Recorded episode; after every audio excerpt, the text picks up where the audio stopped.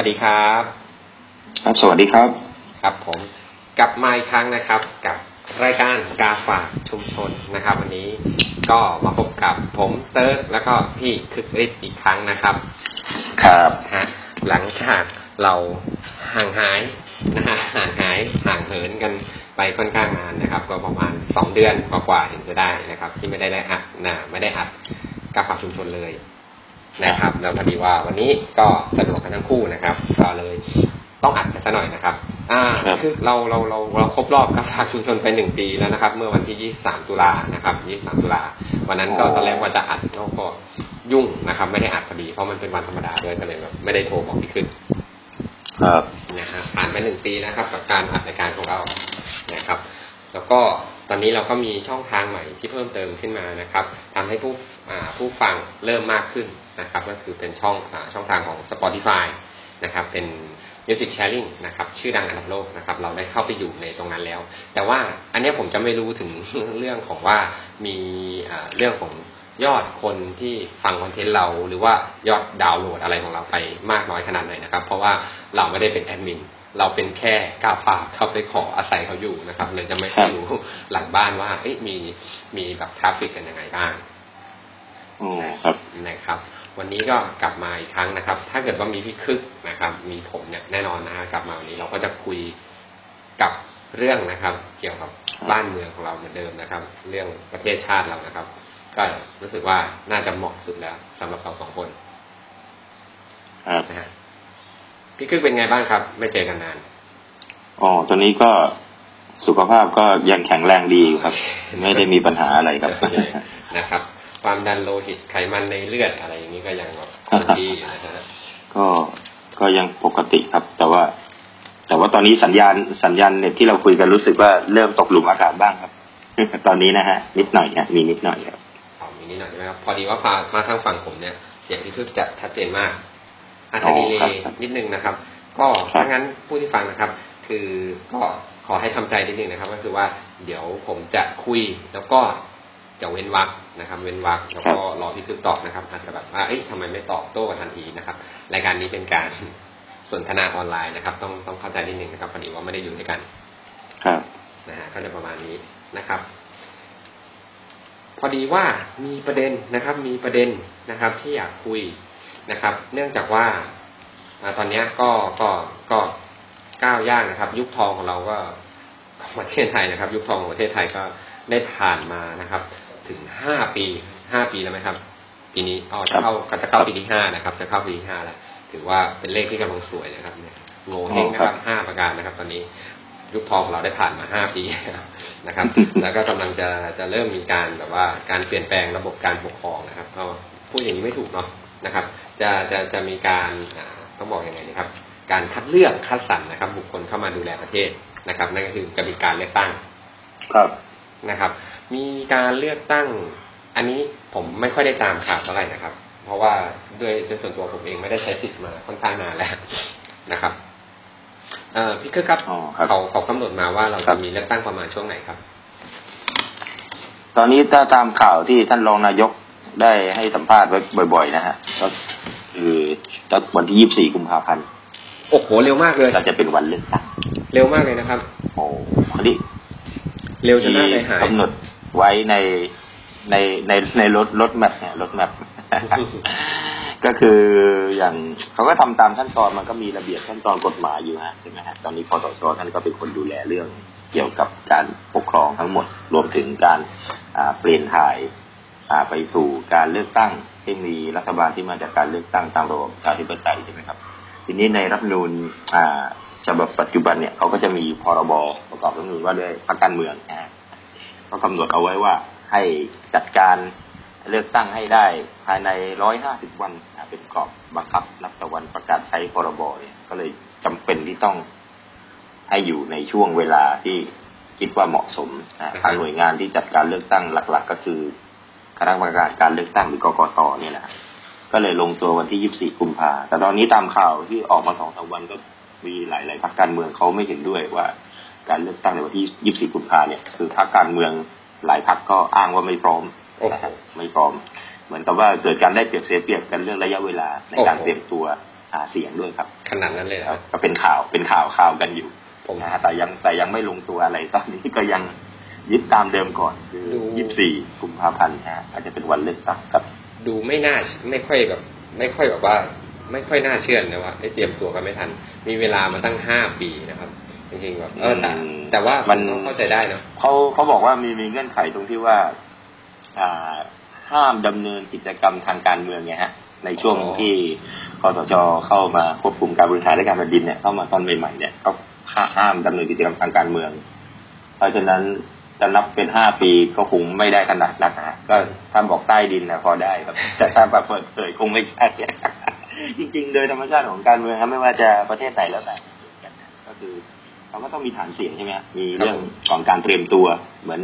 เหมือนนักศึกษาจะเตรียมสอบวิชาอะไรก็ต้องซุ่มอ่านหนังสือฮะนะฮะบางทีอาจารย์ไม่ได้มาบรรยายไม่ได้มาสอนนักศึกษาก็อ่านเองได้ใช่ไหมหนังสือแต่ว่าที่แบบเปิดเผยเป็นทางการว่าเออหาเสียงเลือกตั้งลงรับสมัครเบอร์อะไรอะไรแบบเนี้ย มันก็มีระยะเวลารู้สึกจะให้อยู่45วันมั้งครับนะถ้ารวมๆนะฮะเท่าที่ผมฟังจากข่าวนะที่ฟังจากข่าว45วัน ท่านรองนายกเอ่อท่านวิษณุเครืองามท่านบอกว่า 45 วันก็พอสมควรแล้วนะ ทีนี้ก็มาเทียบกับในกรณีที่มีการยุบสภาแล้วจะมีการเลือกตั้งใหม่ในภาวะปกตินะครับเขาก็กำหนดกรอบเอาไว้ 45 วันเหมือนกัน ก็เท่ากับมันก็ไม่แตกต่างกันเนาะถ้าใช่ครัถ้าบถ้าถ้าถ้าเทียบกันน่ะอาจจะเป็นติดปัญหาเรื่องค่าการใช้เสียจ่างยเรื่องเงินทุนเรื่องค่าใช้จ่ายอะไรหรือเปล่าตรงนั้นเราก็ไม่ทราบนะครับเป็นเรื่องทางเทคนิค ตอนนี้ทางเทคคแล้วฮะตอนนี้ขงท่อแต่ละตันพรรคตอนนี้ท่อตันอยู่ใช่ไหมครับ ท่ออ่าท่อตันอยู่นะครับยังก็ยังต้องล้างท่อกันหน่อยล้างท่อกันหน่อยสี่ห้าวันท่อแก้ปัญหาท่อตันไม่ได้ภายในสี่ห้าวันนะครับนะก็เลยเลื่อนก็เลยประท้วงกันนิดหน่อยขอขยายเวลาซ่อมท่ออีกนิดนึงครับ เออ มันก็มันก็มันก็แปลกดีนะฮะ ตอนตอนเวลา อ่าสภาวะปกติมีการยุบสภาสี่ห้าวันคุณเตรียมตัวกันทัน แต่เวลาใช่สภาพอย่างนี้ทำไมคุณเตรียมตัวกันไม่ทัน อันนี้อันนี้ผมสงสัยเนาะ คือเอาจริงๆแหละคือหมายความว่าคือตัวตัวตัวในกลุ่มของนักการเมืองนี่คือเขาอืมครับเขาวางแผนคือมองเกมรู้เลยใช่ไหมฮะตั้งแต่ว่าวันที่ได้รับแต่งตั้งเป็นสสเนี่ยรู้แล้วนะว่ารัฐบาลชุดนี้จะมีอายุอยู่ประมาณเท่าไหร่ถึงขนาดนี้เลยครับเขามีวิชาพวกนี้ไหมครับ ที่คือที่เกี่ยวกับเรื่องของ อ่า มันการคำนวมัณการยุบสภาอะไรเงี้ยอ๋อมัน มันไม่สามารถแบบว่าเอามาเป็นหลักวิชาทางรัฐศาสตร์เลยนะ แต่ว่ามันก็ยังอยู่ในเนื้อหาที่เขามีการเรียนการสอนอยู่นะอย่างเช่น วิชาประวัติศาสตร์การเมือง หรือว่าการวิจัยข้อเท็จจริงทางการเมืองที่เกิดขึ้น อาจจะเป็นระดับทำปีสิทธิวิทยานิพนธ์นะฮะนของปริญญาโทด้านรัฐศาสตร์สาขาการเมืองการปกครองก็มีอยู่ครับ ก็จะเป็นไปตามสถิติครับ เหมือนเราดูฟุตบอลใช่ไหมฮะก็จะมี ทีมอะไรชนะบ่อย ทีมอะไรแพ้ทีมนี้กี่ควบควบกี่ลูกอะไรแบบนี้เขาว่าไปควบคล้ายๆอย่างนั้นนะฮะทีนี้เท่าที่ดูจากตั้งแต่เปลี่ยนแปลงการปกครอง 2475 มาถึงปัจจุบันเนี่ยอ่ารัฐธรรมนูญเกือบทุกฉบับเลยมั้งฮะทุกฉบับเลยไม่แตกต่างกันเลยว่าวาระการดำรงตำแหน่งของสสเนี่ยก็คือ 4 ปี แล้วก็ใช้หลักการว่ารัฐบาลอยู่ได้ด้วยความเห็นชอบของรัฐสภา เพราะฉะนั้น เมื่ออายุคณะรัฐมนตรีอะก็คือรัฐบาลก็คือ4ปี ตามรัฐธรรมนูญตามกฎหมายสูงสุด แต่ทีนี้ในทางปฏิบัติอะอยู่ไม่ถึงครับก็จะมีมีชายชุดเขียวมา มาเชิญให้ไปเว้นการปฏิบัติหน้าที่คือง่ายๆว่าไปจะเป็นจะเป็นอย่างนี้ครับ ต้องต้องก็เลยต้องมีก็กาเลรยหายหายไป แต่เฉลี่ยตอนนี้เขาให้อยู่สองปีครึ่งครับ ตอนนี้นะฮะก็มีท่าน สมัยพักไทยรักไทยเมื่อปีสองห้าสี่สี่นะฮะได้ได้เป็นรัฐบาลเนี่ยตอนนั้นเนี่ยครบสี่ปีครบสี่ปีแล้วจะจัดการเลือกตั้งใหม่อีกครั้งหนึ่งในปีสี่แปดสองห้าสี่แปดครับผมเขาได้เป็นสี่สี่แล้วเลือกตั้งอีกทีสี่แปดใช่ไหมครับครบสิบสี่ปีเนี่ย แล้วปรากฏว่าอ่าเกิดการบอยคอรไม่ยอมลงเลือกตั้งกันครับก็เกิดการเลือกตั้งในลักษณะเหมือนกับว่ามีบางพักพักใหญ่ไม่ลง ก็เหลือแต่พักเล็กพักน้อยกับพักเพื่อเอ่อไทยรักไทยในสมัยนั้นครับผมก็สารรัฐธรรมนูญก็มาวินิจฉัยว่าการเลือกตั้งนั้น เป็นโมฆะเพราะเป็นการเลือกตั้งที่ไม่ได้มีการแข่งขันอะไรอย่างเงี้ยเขาเขาถือว่ายกเลิกไปเพราะฉะนั้นบรรดาสิทธิหน้าที่ที่ได้รับเลือกมาแล้วเช่นได้เป็นสสในเมื่อปี 48 ในครั้งการเลือกตั้งครั้งนั้นนะถือโมฆะก็ต้องคืนเงินเดือนเงินประจำตำแหน่งอะไรหมด แล้วถือว่าไม่เคยได้รับการแต่งตั้งเป็นสสนั่นแหละก็เลยเท่ากับว่าสี่ปีแล้วต่อเนื่องมาอีกสี่ปีของไทยรู้สึกจะยังไม่เคยมี แต่ถ้าจะมีในช่วงสงครามโลกครั้งที่สองก็จะเป็นว่าอยู่ในภาวะสงครามอ่าฮะก็เลยมีการต่ออายุให้ก็คือมีการไปออกเป็นกฎหมายเลยนะฮะแก้ไขเพิ่มเติมรัฐรัฐธรรมนูญว่าด้วยอายุสภาผู้แทนเนี่ยแต่เดิมมันสี่ปี ทีนี้ว่าเขาให้ขยายไปเรื่อยๆ จนกว่าสงครามจะสิ้นสุดลงเออตอนนั้นก็มีอยู่ครั้งหนึ่งไงครั้งเดียวอ่ารวมถึงของต่างประเทศก็มีเหมือนกันอย่างของอเมริกาเนี่ย ช่วงประธานาธิบดีอ่าช่วงสงครามโลกครั้งสองจำจำชื่อท่านไม่ได้นะอ่าชื่ออะไรนะ จำไม่ได้ละอะก็ได้ได้รับการเลือกตั้งต่ออีกสมัยหนึ่งก็ถือว่าอยู่ในช่วงสงครามที่มันเกินเกินเศษเวลามาเขานับเขาเขายังให้สิทธิ์ว่าลงได้อีกหนึ่งสมัยคือสี่ปีเต็มนะฮะอันนี้สถิติก็ประมาณนี้ฮะสองปีกว่าสามปีนะฮะเดี๋ยวก็หลุดไปก็ก็มีมีอีกนิดหนึ่งฮะก็คือถ้าเป็นถ้าเป็นไปตามขั้นตอนการเมืองปกติอะครับ ก็จะอ่า เลือกตั้งมาแล้ววาระดำรงตำแหน่งสี่ปีใช่ไหมครับ แต่นี้ว่าถ้าเกิดการขัดแย้งกันระหว่างฝ่ายรัฐสภากับรัฐบาล อาจจะมีการเปลี่ยนตัวนายกอ่าเปลี่ยนตัวนายกอือฮึแต่ว่าไม่ต้องเลือกตั้งใหม่ ก็มีอย่างเช่น กรณีที่เอ่อท่านสมชายวงศ์สวัสดิ์นะฮะจากพรรคอ่าพลังประชาชนสมัยนั้นน่ะครับผมได้เป็นได้เป็นอะไรนะได้เป็นนายกรัฐมนตรีแทนคุณสมัครแต่นี้ว่าเกิดขัดแย้งขัดแย้งกันว่าเออสภาไม่ไว้วางใจแล้วก็ต้องเลือกนายกคนใหม่ ก็ท่านอภิสิทธิ์ก็ได้เป็นนายกต่ออ่าฮะใช่ไหมฮะแต่ว่าสสเนี่ยไม่ต้องเลือกตั้งใหม่ก็ครับคืผอมเหมือนสสยกมือโหวตเลือกสสคนหนึ่งอีกคนหนึ่งจากขั้วการเมืองอื่นพรรคการเมืองอื่นอือฮึมาเป็นนายกอะอย่างเงี้ยฮะก็ครับถือว่าเป็นขั้นตอนปกติ ยังอยู่ในสี่ปีครับครับพูดง่ายๆพูดง่ายๆก็คือเหมือนว่าอ่าต้องบอกยังไงดี เป็นภาษาอังกฤษเรียกเป็นภาษาอังกฤษก็ต้องเรียกว่า election life นะครับ คือวงจรวงจรของการเลือกตั้งก็คือเหมือนประมาณว่า คือจะอยู่ในประมาณในสี่ปีนะครับ ตั้งแต่สองถึงสี่ปีอะไรเงี้ยครับ แล้วก็จะมี อ่า อ่าจะบอกยังไงดีนะใส่ชุดเขียวจะมีใส่ชุดเขียวเราเราเราเรียกกันเราเรียกกันว่าผู้คุมกฎแล้วกันนะครับ ผู้คุมอ่าผู้คุมวิญญาณนั่นแหละครับ ผู้คุมวิญญาณจะมาปรับ mindset ให้กับกับท่านนักการเมืองทั้งหลายนะครับ ท่านสสและสวทั้งหลายนะครับ มาปรับ mindset กันนิดนึงนะครับ ว่าเออ เราอะกำลังจะเข้าสู่ยุค 4.0 ก็จำเป็นจะต้องปรับ mindset กันนิดนึง อะไรอย่างนี้ set zero ได้ไหมฮะอ่าได้ครับ set zero ก็ได้ครับ mind ปรับ mindset กับ set zero เนี่ยน่าน่าจะใกล้ๆกันนะครับนะฮะอันนี้ก็นะครับ เราเป็นเชิงวิพากษ์วิจารณ์นะครับ ก็ไม่ได้กล่าวพาดพิงใครโดยตรงนะครับสำหรับเอ่อกลุ่มเอ่อผู้คุมวิญญาณนะครับ ก็มาจากในอ่ามาจากหนังเรื่องแฮร์รี่พอตเตอร์นะครับอันนี้นะครับ เราไม่ได้อืมพาดพิงใครนะครับก็จะมาประมาณนี้ แล้วคราวนี้ก็จะมาคุยกันต่อนะครับ เกี่ยวกับเรื่องของพรรคการเมืองเลยดีกว่านะครับ เพราะว่าช่วงนี้นะฮะก็จะมีจะบอกไงดีล่ะ จะมีพรรคการเมืองใหม่ๆนะครับ มีพรรคการเมืองใหม่ๆที่ที่แบบว่าได้ลงมาจุตินะครับ บนสยามประเทศของเราค่อนข้างมากมายนะครับ ก็มีทั้งกลุ่มคนหนุ่มนะครับ กลุ่มคนแก่นะครับ แล้วก็กลุ่มเกลียนอะไรเงี้ยฮะอย่างเช่นอ ที่ดัง ๆ นะครับ กระแสกำลังมาแรงตอนนี้นะครับ อย่างอย่างของกลุ่มของคุณธนาธรนะฮะพักครับอ่าอะไรนะอนาคตใหม่อนาคตใช่ไหใหม่มอ่าพักอนาคตใหม่ ก็ก็ดูว่าเป็นที่ฮอตที่ติดชาร์ตกับกลุ่มวัยรุ่นมากนะครับ ตอนนี้รู้สึกว่าเอ้ยเป็นแบบว่าขวัญใจเด็กนะครับขวัญใจเด็กแนวอะไรประมาณนี้ เดี๋ยวผมจะขอเกรินถึงคุณธนาธรนิดนึงนะครับ ตอนนี้เดี๋ยวเขาเป็นลูกเต้าเหล่าใครกันครับ พี่พี่คึก นามสกุลจึงเรื่องลูกจึงเรื่องเอะจึงโอ้อ่านชื่อยากอ่านนามสกุลยากจึงรุ่งเรืองกิจอ่าครับ ผมจะจึงรุ่งเรืองกิจนะครับ ก็เป็นเป็นของ เป็นเป็นบุตรของใครนะฮะรู้สึกว่าเป็นโอ้ของสารนักการเมืองเหมือนกันใช่ไหม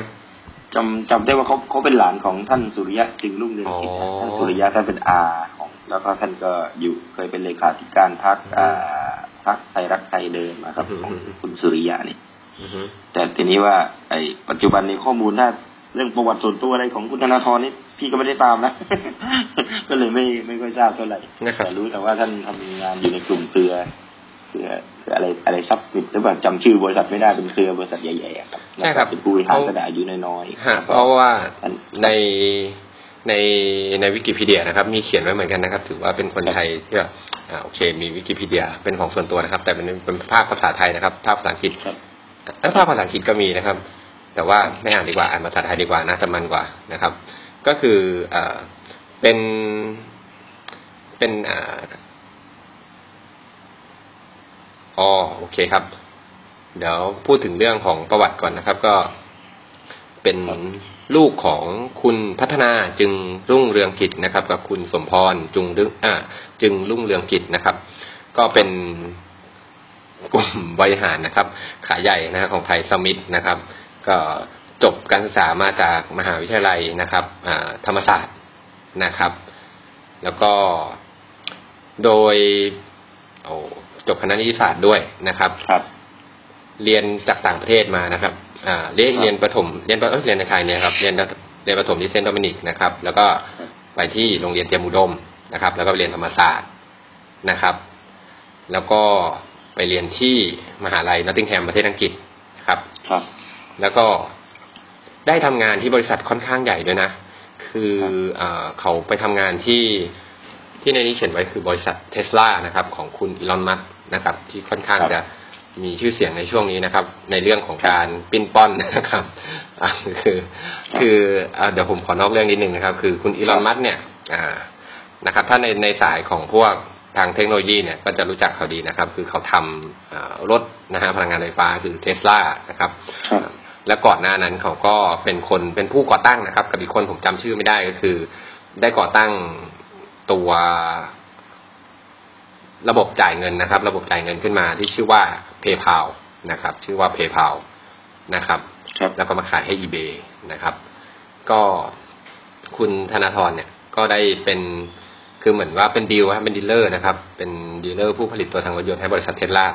นะครับก็ทำงานอยู่กับเทสลาอยู่หลายปีเหมือนกันนะครับ แล้วก็ออกมาทำงานตรงนี้นะฮะก็ถือว่าเป็นคนคนหนุ่มนะครับถือว่าคนหนุ่มคนหนึ่งแล้วกันนะครับ ก็แก่กว่าไม่เท่าไหร่อ่อนกว่าพี่คึกด้วยนะพี่คึกอ่อนกว่าพี่คึกด้วยครับสามสามสิบกว่ามั้งครับผมเพราะฉะนั้นอาจจะรุ่นเดียวกับพี่คึกก็ได้นะครับ น่าจะประมาณเดียวกันนะฮะประมาณสามสิบเก้าเกิดปีสองหนึ่งนะฮะประมาณเดียวกันโอ้ครับครับ นะฮะก็ถือว่าเป็นคนหนุ่มไฟแรงคนหนึ่งแต่ว่าก็มีการแอนตี้กันนิดๆหน่อยๆนะครับ เกี่ยวว่ากลัวจะเป็นในเรื่องของอกลุ่มอำนาจเก่าอะไรประมาณนี้อืมนะฮะกลุ่มอำนาจเก่าคนเขาก็พูดไปตามข้อมูลที่เกี่ยวข้องนะฮะทั้งในแง่ความผูกพันส่วนตัวกับทางกลุ่มบริษัทที่ support เกี่ยวกับเรื่อง การเมืองหรือเข้ามีธุรกิจที่เกี่ยวเนื่องกับมีบุคคลในครอบครัวเข้ามาดำรงทางการเมืองนะครับอย่างเช่น กลุ่มไทยซัมมิทนี่ก็ของคุณสุริยะจึงรุ่งเรืองกิจซึ่งท่านก็เคยเป็นเลขาธิการพรรคไทยรักไทยใช่ไหมเคยดำรงตำแหน่งเป็นรัฐมนตรีจำไม่ได้แล้วกระทรวงอุตสาหกรรมหรือเปล่านะฮะเป็นรองนายกรัฐมนตรีด้วยมั้งครับสมัยนั้นสมัยท่านทักษิณเป็นนายกนะเพราะฉะนั้นโอกาสที่จะถูกมองว่าเฮ้ยเป็นนอมินีของ พรรคเพื่อไทยหรือเปล่าเนี่ยแล้วก็ว่าไปตามข่าวที่สื่อสารมวลชนก็รายงานอยู่ใช่ไหมครับตรงนี้แบบว่าเปิดกลุ่มกลุ่มผู้เลือกตั้งใหม่ ซึ่งเป็นเด็กวัยรุ่นนะก็คืออายุตั้งแต่ 18 ปีขึ้นไปที่ได้รับสิทธิเลือกตั้งในปีหน้าเนี่ย ก็จะกลายเป็นว่า อ่ากลุ่มฐานเสียงใหม่อ่าก็เลยเสนอตัวเลือกใหม่ๆขึ้นมาอ่าถ้าที่พี่มองพี่ก็มองที่ประเด็นเนี้ยประมาณนี้ครับ ครับผม ดังนั้นเราก็จะเริ่ม เข้าเนื้อหาของเรานะครับ ก็คือในเรื่องของเรื่องของพรรคการเมืองก่อนนะครับพรรคการเมืองนะครับพรรคการเมืองที่ประเทศไทยเราเริ่มมีการเปลี่ยนระบบการปกครองมามีพรรคการเมืองเนี่ย มันตั้งแต่ประมาณปีไหนครับ ปีสองสี่เจ็ดห้าเลยใช่ไหมครับหรือก่อนหน้านั้น โอ้ช่วงช่วงสองสี่เจ็ดห้าแล้วพอหลังจากการเปลี่ยนแปลงการปกครองแล้วนะ กลุ่มที่ทำหน้าที่คล้ายๆพักการเมืองในยุคปัจจุบัน คือกลุ่มของคณะราษฎรคณะราษฎรคือกลุ่มบุคคลประกอบด้วยทหารบกทหารเรือและก็พลเรือนใช่ไหมทำการ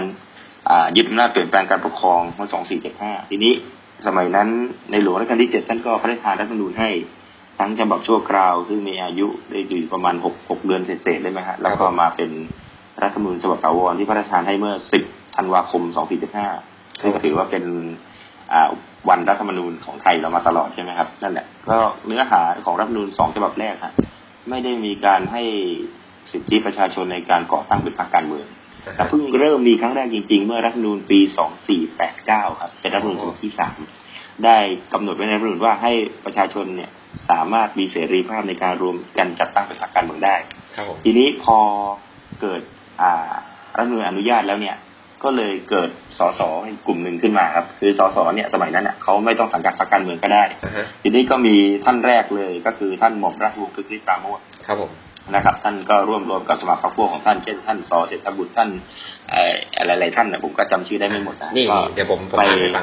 จดทะเบียนไม่ใช่จดทะเบียนนะเขาเรียกอะไรก่อตั้งรวมกันเป็นอ่าเป็นพรรคการเมืองชื่อว่าพรรคก้าวหน้าใช่ครับ อันนี้พรรคก้าวหน้า อันนี้เดี๋ยวเสริมพี่ครึ่งนิดนึงนะครับ ก็ครับครับอันนี้ข้อมูลมาจากวิกิพีเดียจากครับนะครับผม อันนี้เข้าข้อมูลมาจากวิกิพีเดียนะครับ ในภาคภาษาไทยนะครับพรรคฮะพรรคก้าวหน้านะครับพรรคก้าวหน้าเป็นอ่าถือว่าเป็นพรรคการเมืองแรกของประเทศไทยนะครับ ก็ถือกำเนิดมาภายใต้รัฐธรรมนูญอย่างที่พี่คือบอกนะครับ คือรัฐธรรมนูญแห่งราชอาณาจักรไทยพุทธศักราชพุทธศักราชนะครับพศ2489นะครับครับแต่ว่า พรรคนี้ตั้งเมื่อตอนพศพศพศพศ2488นะครับ ก็คือว่ามีผู้นำพรรคนะครับอ่าก็คือจะเป็นอ่าหัวหน้าพรรคเนี่ยคืออ่าท่านหม่อมราชวงศ์คึกฤทธิ์ปราโมชนะครับ แล้วก็สมาชิกก็จะมีคุณสุวิทย์พันธุเศษอ่าสุวิทย์พันธุเศษนะครับ ผมคุณสอเศรษฐบุตรนะครับฮะแล้วก็คุณอ่าแล้วก็ท่านพญาสุรพันธ์เสนีนะครับ ดรโชตคุ้มพันธ์นะครับ หม่อมราชวงศ์นิมิตมงคลนวรัตน์นะครับ พญาทุนวนิกมนตรี แล้วก็คุณเลียงชัยการนิเท่งทองสวัสดิ์นะครับครับกลุ่มนี้ก็คือเป็นในในวิกิพีเดียเขาเขียนไว้นะครับ ผมครับผมผมก็อ่านตามนะครับ คือเขาบอกว่าเป็นกลุ่มคนที่มีความเห็นตรงข้ามกับคณะราษฎรอ่านะครับใช่ครับ แล้วก็หลายคนเนี่ยในในกลุ่มเนี้ยก็ได้เข้าร่วมกับกลุ่มของที่เราเคยพูดกันไว้เกี่ยวกับเรื่องของการรัฐประหารนะฮะคือกลุ่มกบฏวรเดช ครับครับนะครับอ๋อแล้วก็ได้เข้าร่วมไปด้วยได้เข้าร่วมในในครั้งนั้นนะครับ แล้วก็มีการถูกริดรอนการเคลื่อนไหวนะครับโดนจับกลุ่มนะครับ พอพ้นโทษออกมา ก็ได้ร่วมกันมาตั้งก่อตั้งพรรคการเมืองขึ้นทำให้เรารู้ได้เลยนะครับ ว่าอะจริงๆแล้วคือเราคือพรรคการเมืองเนี่ยให้อิสระกับคนที่จะเข้ามาเลือกมากเลือกตั้งมากดังนั้นถึงคือแบบว่าเอาจริงๆหมายความว่า ถึงคุณว่าคุณเคยทำผิดก็จริง แต่ว่า ก็ยังสามารถมาเป็นผู้บริหารได้ มาเป็นคนมาแบบเหมือนว่ามาเป็นในส่วนของสภาในส่วนของผู้แทนราษฎรได้ คือตอนนี้มันจะเป็นกลุ่มของที่ภายหลังอ่าที่ท่านจอมพลปพิบูลสงครามท่านหมดอำนาจทางการเมืองไปหลังปี2487ครับผม ก็เลยอ่ามีนักโทษการเมืองอะที่ถูกขังเกาะตาลูเตาอะไรกลุ่มนั้นแหละฮะอ่าฮะทีนี้เขาก็ได้เสรีภาพแล้วเพราะว่าเขาพ้นคุกแล้วเขาก็เห็น นโยบายของพรรคก้าวหน้าเนี่ยคือคือตรงกันข้ามกับกลุ่มคณะราษฎรครับผมก็เลยคิดว่าเออเปิดโอกาสให้เข้ามาร่วมกลุ่มก็เลยจัดตั้งเป็นกลุ่มนี้ครับคือพรรคก้าวหน้าครับผมทีนี้พรรคก้าวหน้าเนี่ยเขาอายุอายุพรรคเขาก็ไม่ใช่ยาวนานนัก ใช่ไหมฮะครับเพราะว่าพอเอ่อมีสสกลุ่มฝ่ายตรงข้ามท่านปรีดีพนมยงค์นะฮะอะก็ไปเชียร์ท่านควงอภัยวงศ์ก็เลยไปจัดตั้งเป็นพรรคการเมืองใหม่ขึ้นมาตอนนั้นเนี่ย เมื่อ6เมษายน 2489 ก็คือเป็นก็คือพพรรรรคคปประระชาชาธิธิปัปัตตย์ย์นะครับ แต่ว่าสมาชิกพรรคประชาธิปัตย์อะส่วนหนึ่งก็มาจากพรรคก้าวหน้าเดิมนะครัก็บเลยการเกิดการยุบควบรวมพรรคการเมืองระหว่างพรรคก้าวหน้ากับพรรคประชาธิปัตย์อ่าฮะก็เลยเกิดเป็นพรรคประชาธิปัตย์นะครับผมอะอ่าเดี๋ยวแก้นิดนึงนะครับก่อตั้งก่อตั้งในวิกิพีเดียเขียนไว้ก็จะอยู่วันที่ห้าเมษายนนะครับ อ่าเข้ามาจากห้าเมษายนเรื่องนั้นเป็นสองสี่แปดเก้านะฮะสองสี่แปดเก้าครับผมทีนี้ทีนี้มันจะเริ่มเปลี่ยนแปลงอีกครั้งนะครับ ตอนมีพรบพรรคการเมืองฉบับแรก อ่า ก็คือปีสองสี่เก้าแปดทีนี้ตอนนั้นที่จัดให้มีก็คือว่าสมัยท่านจอมพลปพิบูลสงครามกลับมาเป็นนายกรัฐมนตรีอีกครั้งหลังสงครามโลกครั้งที่สองเนี่ยครับผมก็มีพรบพรรคการเมืองนี่ก็คือเป็นการกำหนดหลักเกณฑ์เอาไว้ว่า การขั้นตอนการจะเป็นสสที่ต้องสังกัดพรรคต้องอะไรอย่างนี้อย่างเงี้ยเป็นรายละเอียดเพิ่มเติมทีนี้เขาก็กำหนดเอาไว้ว่า ประชาชนผู้มีสิทธิ์เลือกตั้งเนี่ยจะ ก่อตั้งพรรคการเมืองได้เนี่ย ต้องรวมตัวกันให้ได้ห้าร้อยห้าร้อยคนเนี่ยครับผมหรือสสที่มีอยู่แล้วเนี่ยสิบคนไปจดทะเบียนกับปลัดกระทรวงมหาดไทยครับผมในฐานะที่เป็นอ่านายทะเบียนพรรคการเมือง นะนะฮะฮะตอนนั้นแต่ว่าพรบพรรคการเมืองฉบับนี้ก็จะมีพรรคการเมืองพรรคแรกที่ไปจดทะเบียนคือพรรคเสรีมานังคติลาครับผมซึ่งหัวหน้าพรรคก็คือท่านจอมพลปนั่นเองนะฮะแล้วก็ตอนมาตอนหลังท่านจอมพลสฤษดิ์ท่านก็จดทะเบียนด้วย ก็เป็นพรรคชาติสังคมครับผมนะฮะแล้วต่อมาท่านจอมพลสฤษดิ์ท่านก่อท่านรัฐประหารตอนนั้นก็มีคำสั่งคณะปฏิวัติมาสมัยที่แปดนะฮะลงวันที่ยี่สิบเอ็ดตุลาสองพันห้าร้อยหนึ่งก็คือยุบพรรคการเมืองหมดเลยครับ set zero ใหม่ครับ ปรับ mindset ครับปรับ mindset ของเราเราเรียกอย่างนี้ที่ตอนนั้นน่ะนักนักวิชาการเขาก็พูดจากประวัติศาสตร์ตรงนี้ฮะเขาจะพูดกันว่ามันเป็นช่วงเสียโอกาสอยู่เหมือนกันนะครับนะฮะก็คือเสียโอกาสทุกทีพัฒพัฒนาการในด้านพรรคการเมือง ให้ประชาชนมีส่วนร่วมทางการเมืองมันขาดหายไป มันขาดหายไป เพราะว่าเป็นระยะเวลาเกือบสิบปีได้มั้งครับสิบปี จนมามีพรบพรรคการเมืองอีกทีสองพันร้อยสิบเอ็ดช่วงสิบปีนี่คือแบบว่า ใช้ประกาศคณะปฏิวัติกันอย่างเดียวรัฐธรรมนูญอะไรก็ไม่มีจะเป็นเป็นกันอย่างนั้นนะฮะแล้วก็แต่ในอีกแง่หนึ่งพวกมองในด้านความมั่นคงยุทธศาสตร์ชาติอะไรอย่างนี้นะเขาก็มองว่าตอนนั้นปัญหาภัยคุกคามกับผู้ก่อการร้ายคอมมิวนิสต์ก็เยอะ การที่ไปเปิดโอกาสให้ตั้งพรรคการเมืองเนี่ย อาจจะเป็นที่ซ่องสุมใช่ไหมทั้งด้านกำลังคนกำลังความคิดอะไรที่จะมาเปลี่ยนแปลงล้มล้างการปกครองระบบประชาธิปไตยให้เป็นคอมมิวนิสต์ ก็เลยห้ามไม่ให้ดำเนินกิจกรรมทางการเมืองทุกอย่างเลย แล้วก็ท่านจอมุสลิดท่านก็เป็นผู้บริหาร แต่เพียงผู้เดียวนะฮะยุคนั้นเป็นยุคแบบนั้นจริง ๆ ครับ ครับอืมครับผม ก็เลยแบบว่าเราก็จะจะมีพรรคการเมือง แล้วพรรคการเมืองบ้านเราเนี่ยก็คือแบบโดนแบบว่าจะบอกไงดีมีการก่อตั้งพรรคการเมืองกันค่อนข้างมากมายนะครับ อันนี้เดี๋ยวผมผมเล่านอกเรื่องนิดนึงนะครับ แต่ก็พอเกี่ยวครับนะคครัรับบผมเองก็เคยโดนทับทามให้ไปไปอยู่พ รรคการเมืองอันหนึ่งเหมือนกันนะครับไปครัเป็บนนายทะเบียนพรรคการเมืองอยู่นะครับ แต่ว่าตอนนี้ก็ก็ก็ออกมาแล้วนะครับ ก็ออกมาแล้ว เนื่องจากว่ามีปัญหากันภายในนะครับ มีปัญหากันภายในนะครับ ยังไม่ทันได้ลงเลือกตั้งเลยครับมีปัญหาก่อนนะครับมีปัญหาก่อนก็เลยแบบว่าชิ่งดีกว่าอะไรประมาณนี้ครับ มีปัญหาฮะก็จากที่เอ่อเดี๋ยวนะครับจะเดี๋ยวผมจะให้เดี๋ยวผมลองดูลิสต์มานะครับพรรคการเมืองที่ตั้งมาในไทยนะครับ ที่เคยแบบว่ามีมีระบุไว้นะครับ มีอยู่ทั้งหมดนะครับสามสิบสองบวกกับห้าสิบห้าสามสิบสองบวกห้าสิบห้าทั้งหมดแปดสิบเจ็ดพรรคการเมืองนะครับ ตั้งแต่มีคือการก่อตั้งขึ้นมาเลยคือรวมทั้งหมดตั้งแต่เคตั้งยแต่ก่อตั้งมาใช่แล้วก็ยกเลิกไปแล้วใช่ครับก็นับหมดใช่ไหมครับใช่ครับใช่เยครับอะแยะมากเลยอะเยแปอะดมากเจ็ดพักนะครับแปดสิบเจ็ดพักแล้วก็ครับอันดับพักที่อ่าเก่าแก่ที่สุดนะครับ อันดับพักที่เก่าแก่ที่สุดก็คือพักประชาธิปัตย์ครับนะครับ อันนี้ยังมีอยู่นะครับที่ยัง ยังดำเนินกิจกรรมทางการเมืองจนถึงปัจจุบันครับครับผม แล้วก็อ่าพักที่รองลงมา อันดับสองให้ทายว่าชื่ออะไรครับโอ้โหเดายากเรายากครับ คือพักเอาประชากรไทยประชากรไทยแล้วกันครับพักประชากรไทยถูกต้องนะครับ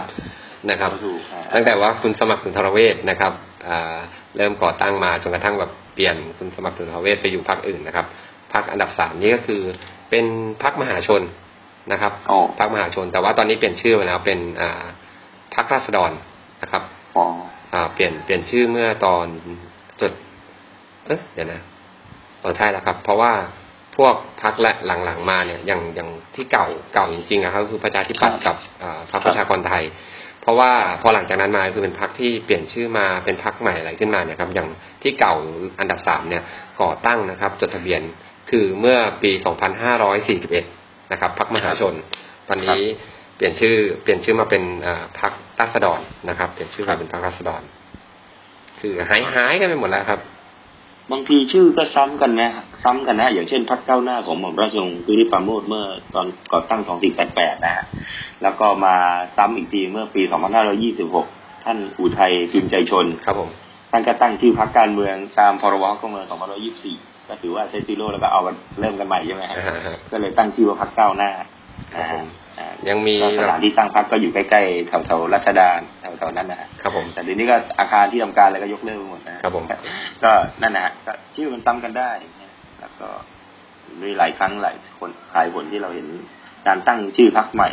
ก็มีประเด็นที่เขาถกเถียงกันอยู่นะฮะใช่ครัเขาจะเถียงกันว่า อ่า ว่าประชาธิปัตย์เนี่ย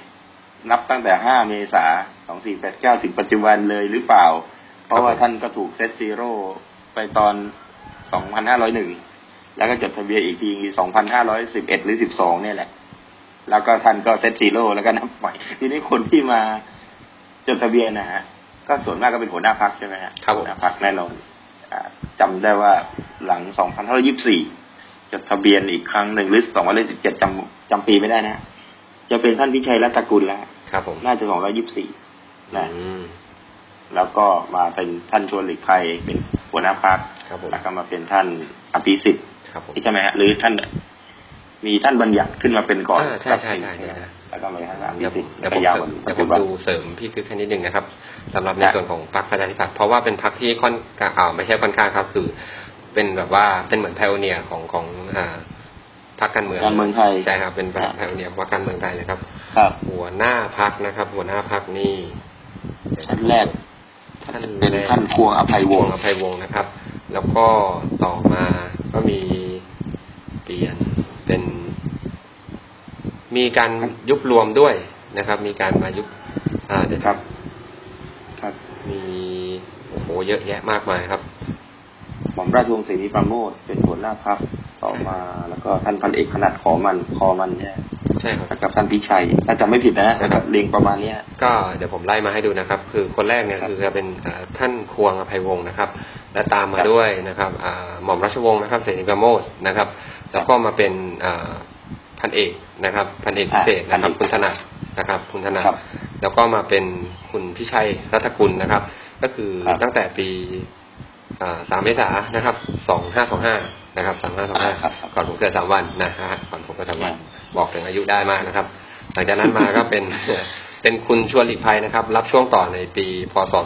2534 นะครับ แล้วก็มาเป็นครับคุณบัญญัติพันธทาน แล้วก็ตามมาด้วยคุณอภิสิทธิ์เวชชาชีวะจนถึงปัจจุบันนะครับ มีทั้งหมดเจ็ดคนนะครับเจ็ดคนกับกี่ปีเนี่ยสองสี่แปดเก้าจนถึง จนถึงตอนนี้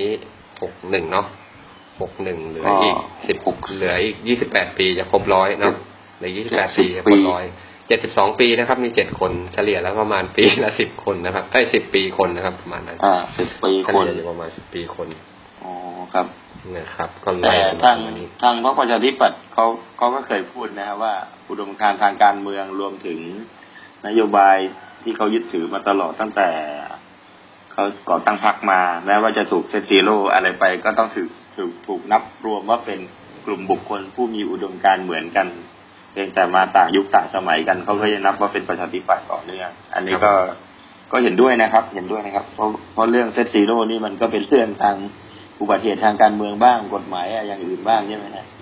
ก็เหมือนอย่างหลายๆพรรคเนี่ยฮะประชาชนก็เป็นที่รู้รู้กันใช่ไหมครับ อย่างเช่นพรรคของอ่าพรรคไทยรักไทยที่ท่านทักษิณน่าเป็นคนก่อตั้งมา ไม่ว่าจะเปลี่ยนชื่อพรรคไปหลายที่ใช่ไหมฮะไม่ว่าจะพลังประชาชน ครับหรือใช้ชื่อปัจจุบันแล้วพรรคเพื่อไทยก็ยังมีความสืบเนื่องกันมาครับใช่ทั้งคตัรับวสมาชิกพรรคเองทั้งกลุ่มการเมืองฐานเสียงนะฮะเพียงแต่เปลี่ยนชื่อเท่านั้นเองนะฮะก็เลยเกิดคำใหม่ขึ้นมาในวงการการเมืองคือคำว่านอมินีมันมีอย่างนี้ฮะคือว่าเขามีกฎเกณฑ์เกี่ยวกับเอ่อกรรมการบริหารพรรคการเมืองครับ ว่าถ้าหากว่าไปทำอะไรที่มันผิดกฎหมายเลือกตั้งเนี่ย จะถูกเพิกถอนสิทธิทางการเมือง หมายถึงว่า เขาไม่มีสิทธิเลือกตั้ง เขาไม่มีสิทธิลงสมัครรับเลือกตั้งด้วย ครับผม แล้วเพราะฉะนั้นเขาจะไปก่อตั้งพรรคการเมืองไม่ได้คราวนี้ท่านเหล่านั้นท่านก็ใช้วิทยายุทธเพิ่มเติม ก็คือตัวท่านไม่ต้องเป็นกรรมการบริหารพรรคเอง ไม่มีตำแหน่งอะไรในพรรคแล้วก็ให้ผู้อื่นที่มีคุณสมบัติตามที่กฎหมายกำหนด ให้มาเป็นหัวหน้าพรรคอืมเป็นเลขาธิการพรรคเป็นกรรมการบริหารพรรคแต่ท่านอาจจะสนับสนุนเรื่องอื่นๆครับผมทีนี้มาถึงปีหกหนึ่งนะฮะ หกศูนย์หกหนึ่งนั่นแหละมีพรบประกอบรัฐธรรมนูญว่าด้วยพรรคการเมืองเขาห้ามฮะห้ามไม่ให้อ่าบุคคลผู้เป็นนายทุนพรรคหรือเจ้าของพรรคตัวจริงนี่แหละอ่าไปแทรกแซงการบริหารงานของคณะกรรมการบริหารพรรคอ่าเขาอ้างว่าไม่ต้องการให้ใครถ่ายทอดสดข้ามดาวเทียมมาคุยโน่นคุยนี่อะไรเงี้ยมันมันก็เหมือนกับว่า เป็นการต่อสู้ ทางการเมืองอย่างหนึ่งนะนี่มันใรูยุคปแบบดิจิตอลนะครับ นี่มันยุคดิจิทัลนะครับ ใช่ไหมครับจริงๆก็เรียกสกายใช่ไหมสกาเอยอสมัยนั้นสมัยนั้นจะเป็นยังเป็นสกายอยู่คแต่รับเรื่องประชุมประชุมพักสมมติใช่ครับประชุมพักก็บอกว่าเป็นเป็นอำนาจของคณะกรรมการบริหารพักใช่ครับ แต่ว่าในทางปฏิบัติมันก็เห็นไหมออนไลน์เข้ามาใช่ไหมมาสั่งการว่านโยบายต้องอย่างนู้นอย่างนี้อะไรอย่างเงี้ยอ่าเขาเลยออกเป็นกฎหมายไปเลยว่าห้าม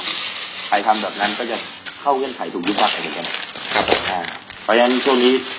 สิบกว่าปีมานี้ประมาณสิบปีมาเนี้คนไทยเราจะได้ยินเขาว่ายุบพักบ่อยมากนะฮะถ้าเป็นสมัยก่อนๆเนี่ยคำว่ายุบพักมักจะเกิดจากอุบัติเหตุทางการเมือง เช่นมีการรัฐประหารนี้นะครับผแล้วมยุบทุกพักพร้อมกันเนี่ยฮะใช่ไหมสมัยก่อน แต่พอปัจจุบันนี้เขาเรียกยุบเป็นบางพักตามเงื่อนไขในที่กฎหมายว่าไว้อะแล้วก็คนที่มีอำนาจยุบพักก็คือศาลรัฐธรรมนูญนะถ้าบทบาทเด่นของศาลรัฐธรรมนูญที่สุดในตอนนี้คือ ยุคพักยุบพักครับ ก็ถามว่ามีเด็กๆน้องๆก็ถามก็ถามสารรัฐมนูญเนี่ยเขามีหน้าที่อะไรเราบอกแต่แต่สินข้อพิพาททางรัฐมนูญทางการเมืองโดยข้อกฎหมายถ้าเราพูดตามหลักเนี้ยนะมันยาวอะพูดสองพยางสั้นๆนะยุบพักครับครับผมบางทีก็บางทีเราก็เราก็แบบว่า อ่า เรายังอาจจะยังแบบยังไม่ถึงขั้นที่จะมาเข้าใจในเรื่องของอำนาจของของศาลแต่ละประเภทนะครับ อะไรประมาณนี้นะครับอ่าใช่ครับใช่ครับศาลแต่ละชนิดนะครับขอเรียกเป็นอย่างนี้แล้วกันนะครับศาลโอ้แต่ชนิดไม่ได้เลยถามว่าจะช่วงศาลนะครับ ขอเรียกว่าเป็นเป็นแยกเป็นอ่าศาลประเภทนะครับ ประเภทศาลของศาลนะครับ อ่าใช่เป็นประเภทของแต่ละศาลครับนะครับขอเป็นเรียกเรียกว่าเป็นประเภทของศาลแล้วกันนะครับ ว่าแต่ละแต่ละอย่างเนี่ยคือมีหน้าที่ทำอะไรบ้างอะไรอย่างนี้นะครับศาลรัฐธรรมนูญนะครับโดยหลักตอนตอนนี้นี้ถ้าถ้ามีก็เอาง่ายๆฮะก็ก็มีศาลรัฐธรรมนูญศาลยุติธรรมศาลปกครอง แล้วก็ศาลทหารครับผมแค่เนี้ยตอนนี้ถ้าเกิดว่าใครต้องการเรื่องความยุติธรรมมาก ๆนะครับ ก็ผมขอบอกนะครับ แนะนำเลยครับ ไปเมืองจีนครับ เข้าไปศาลไทยฟงได้นะครับ ตอนนี้ ผมคิดว่าที่นี่น่าจะยุติธรรมสุดแล้ว นะครับไกรฟงนะฮะอาจจะต้องไปศาลไทยฟงนะครับ โอเค อะตอนนี้พอคุยกันในเรื่องของของของพรรคการเมืองมาแล้วนะครับคราวนี้ยเราก็จะมาคุยกันในเรื่องของอ่าเรื่องของจะบอกไงที่เราเกินกันไว้เนี่ยนะแป๊บหนึ่งขอผมขอดูท็อปิกแป๊บหนึ่งนะครับพอดี พอดีอ่านวิกิพีเดียเพลินจนลืมดู topic เลยนิดหนึ่งนิดนึงนิดนึงสักครู่นะครับ สักครู่ แต่ว่าการเลือกตั้งที่กำลังจะเกิดนี่ก็นะฮะก็รู้สึกน่าจะโอเคแล้วนะ หรือเปล่า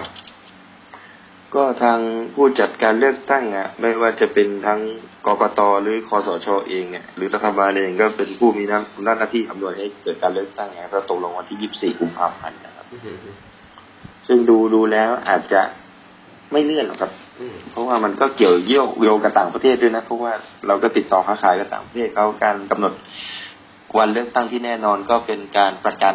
เรื่องเสรีเสถียรภาพความมั่นคงทางการเมือง ให้ต่างประเทศเขารู้ว่าเออเรากำลังจะ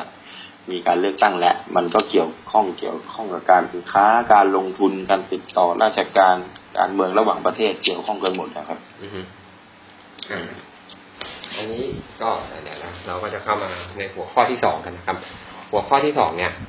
อ่าเราก็จะเดี๋ยวเดี๋ยวขอขอช็อตเด็ดๆเอาไว้ท้ายแล้วกันนะครับ อันนี้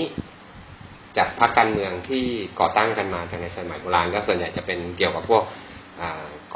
สมาชิกที่อยู่ในพรรคก็จะเป็นในเชิงของพวกนักวิชาการนะครับ พวกในแขนต่างๆมาตั้งนะครับ คราวนี้ในรูปแบบที่สองนะครับ รูปแบบที่สองที่คุย ก็คือพรรคการเมืองที่เกิดขึ้นจาก กลุ่มในทุนเนาะพรรคการเมืองจากของกลุ่มในทุนนะครับ ครับพรรคการเมืองของที่เป็นกลุ่มในทุนเนี่ยในประเทศไทยเราเนี่ยก็ก็มีหลักๆอยู่ไม่กี่อันเนาะอย่างที่เห็นหลักๆจเนี่ริยงหรือมีเยอะคๆรับจริงๆจริงๆเรื่องในทุนกับพรรคการเมืองอะ มันมันมีมาตั้งแต่เริ่มนะเพียงแต่ว่าอ่าในทุนท่านไม่ได้ออกมาตั้งพรรคการเมืองเองอืม เราจะดูจากพรรคการเมืองพรรคแรกนะฮะอย่างเช่นพรรคก้าวหน้าของหม่อมราชวงศ์สุริปราโมทเป็นตัวอย่างก็ได้ครับครับผมเป็นการรวมตัวของกลุ่มนักการเมือง และกลุ่มนักธุรกิจด้วย หลาย ๆ ท่านก็เป็นเจ้าของธนาคารอือฮึเป็นเจ้าของอุตสาหกรรมใหญ่โตในยุคสมัยนั้น คือช่วงปลายสงครามโลกครั้งที่สองครับผมนะครับ เพราะว่าการที่ท่านในทุนทั้งหลายเนี่ยเข้ามาเกี่ยวข้องกับเรื่องอาการเมืองก็ทำให้มีส่วนในการกำหนดนโยบายการบริหารประเทศนะฮะ ซึ่งแน่นอนแล้วมันก็ต้องกำหนดทิศทางที่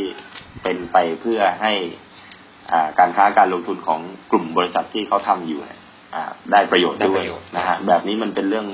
เรียกเป็นเรื่องธรรมดาของสังคมทุนนิยมอะครับ ถ้าต่างประเทศเราจะเห็นชัดเลยฮะไม่ว่าจะไปพักเดี๋ยวรีพับลิกันนี่ก็ชัดเจนนะเป็นตัวอย่างของพรรคในกทุลุ่นมในทุน บริษัทค้าอาวุธค้าอะไรที่กิจการพลังงานธุรกิจพลังงานการสื่อสารอะไรเงี้ยก็เกี่ยวข้องหมดครับ ครับผมครับครับพรรค เพราะว่าอย่างอย่างกลุ่มในทุนเนี่ยส่วนใหญ่ก็คือถ้าเข้าใจนะครับอ่าคือเหมือนประมาณหมูไปไก่มาอะไรประมาณนี้นะครับ ว่าโอเคเดี๋ยวผมจะช่วยสนับสนุนในเรื่องเงินทุนของคุณนะครับแต่ผมไม่ถนัดในเรื่องของการบริหาร เราก็เลยจะเป็นในเรื่องของการให้ทุนมากกว่าประมาณนี้ครับก็หลังจากที่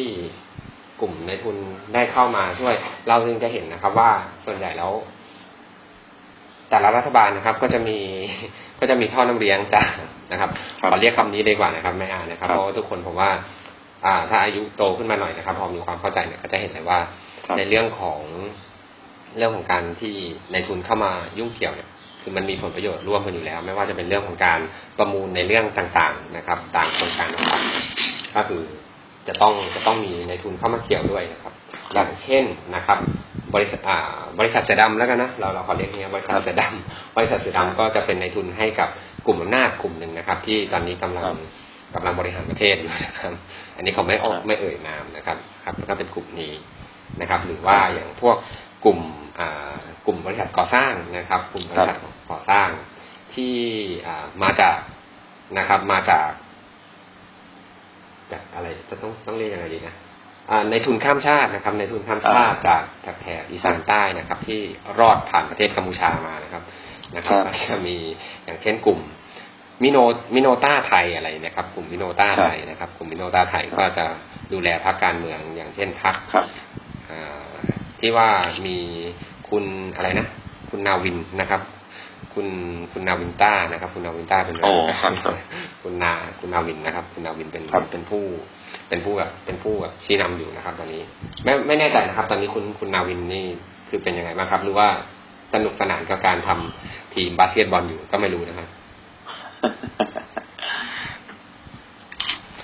โดยส่วนตัวก็โดยส่วนตัวเป็นไงในบ้างในทุนเนี่ยฮะก็มายุคหลังๆในทางการเมืองไทยอะก็เริ่มลงมาเล่นเอง ลงมาเล่นการเมืองคือหน้าฉากเองเลยฮะอย่างอย่างเป็นภาพที่ปฏิเสธกันไม่ได้นะฮะไม่ใช่การภาพพินอะไรทั้งสิ้นเนี่ยก็เป็นที่รู้รู้กันโดยทั่วไป ก็คืออย่างพรรคไทยรักไทยตอนท่านทักษิณชินวัตรท่านก็เป็นเจ้าของธุรกิจเยอะแยะมากมายใช่ไหมฮะใช่ฮะแต่หลัก ๆ ก็ธุรกิจเกี่ยวกับการสื่อสารโทรคมนาคมโทรศัพท์มือถือโทรศัพท์เคลื่อนที่อะไรพวกนั้นเนี่ยนะฮะอ๋อขึ้นขึ้นดาวเทียมอะไรเนี่ยก็เป็นขึ้โทรศัพท์ในทุนคนแรก ๆ เลยบางที่แรกลงมาสมัครรับเลือกตั้ง เป็นสสโดยที่ท่านก่อตั้งพรรคของท่านเองด้วยนะก็คือพรรคไทยรักไทยเนี่ยรวบรวมสมัครพวกทำเกี่ยวกับอ่านักธุรกิจลงมาเล่นการเมืองเต็มตัวแต่ในทางปฏิบัตินักธุรกิจเองประสบการณ์ทางการเมืองใหม่ๆเขาก็ยังมีไม่มากเขาจำเป็นต้องอาศัยฐานของนักการเมืองเดิมแต่ว่าก็จะมีหลายท่านที่เป็นสสมาก่อนก็อาจจะเรียกว่าพลังดูดหรืออะไรเนี่ย คือเอาคนที่เป็นสสมีประสบการณ์มาแล้วแต่ไม่มีทุนเอามารวมกับทุนตรงนี้เนี่ย จะเป็นอย่างนี้อะเมื่อกี้เต้ยว่าไงแล้วเมื่อกี้เอ่อคุณทักษิณเนี่ย ตอนแรกเขาครับอยู่พักพลังครับธรรมใช่ไหมฮะใช่ใช่ครับใช่ครับอยู่พักพลังธรรมมาก่อนเนาะเป็นกรรมการบริหารพรรคพลังธรรมสมัยท่านพลตรีจำลองศรีเมืองเป็นเอ่อเป็นหัวหน้าพรรคใช่ครับ ก็คือพูดง่ายๆว่าก็มีประสบการณ์ทางการเมืองมาระดับหนึ่งเนาะอ่ามีมาระดับหนึ่งแล้วครับก่อนจะมาก่อตั้งพรรคการเมืองเป็นของท่านเองอือฮึนะครับก็น่าจะเป็นประมาณเนี้ยกลุ่ม กลุ่มพักในทุนโดยตรงเลย เพราะว่าเหมือนกับว่าเงินทุนน่ะมาจาก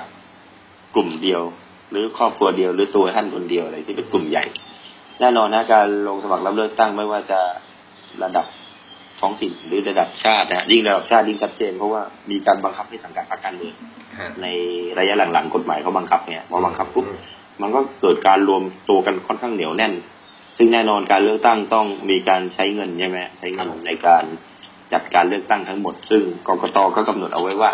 อ่า ไม่เกินเท่าไหร่กี่กี่บาทต่อเท่านั้นนั่นนี้ฮะฮะอ่าอย่างเงี้ยคือก็คือต้องแจ้งบัญชี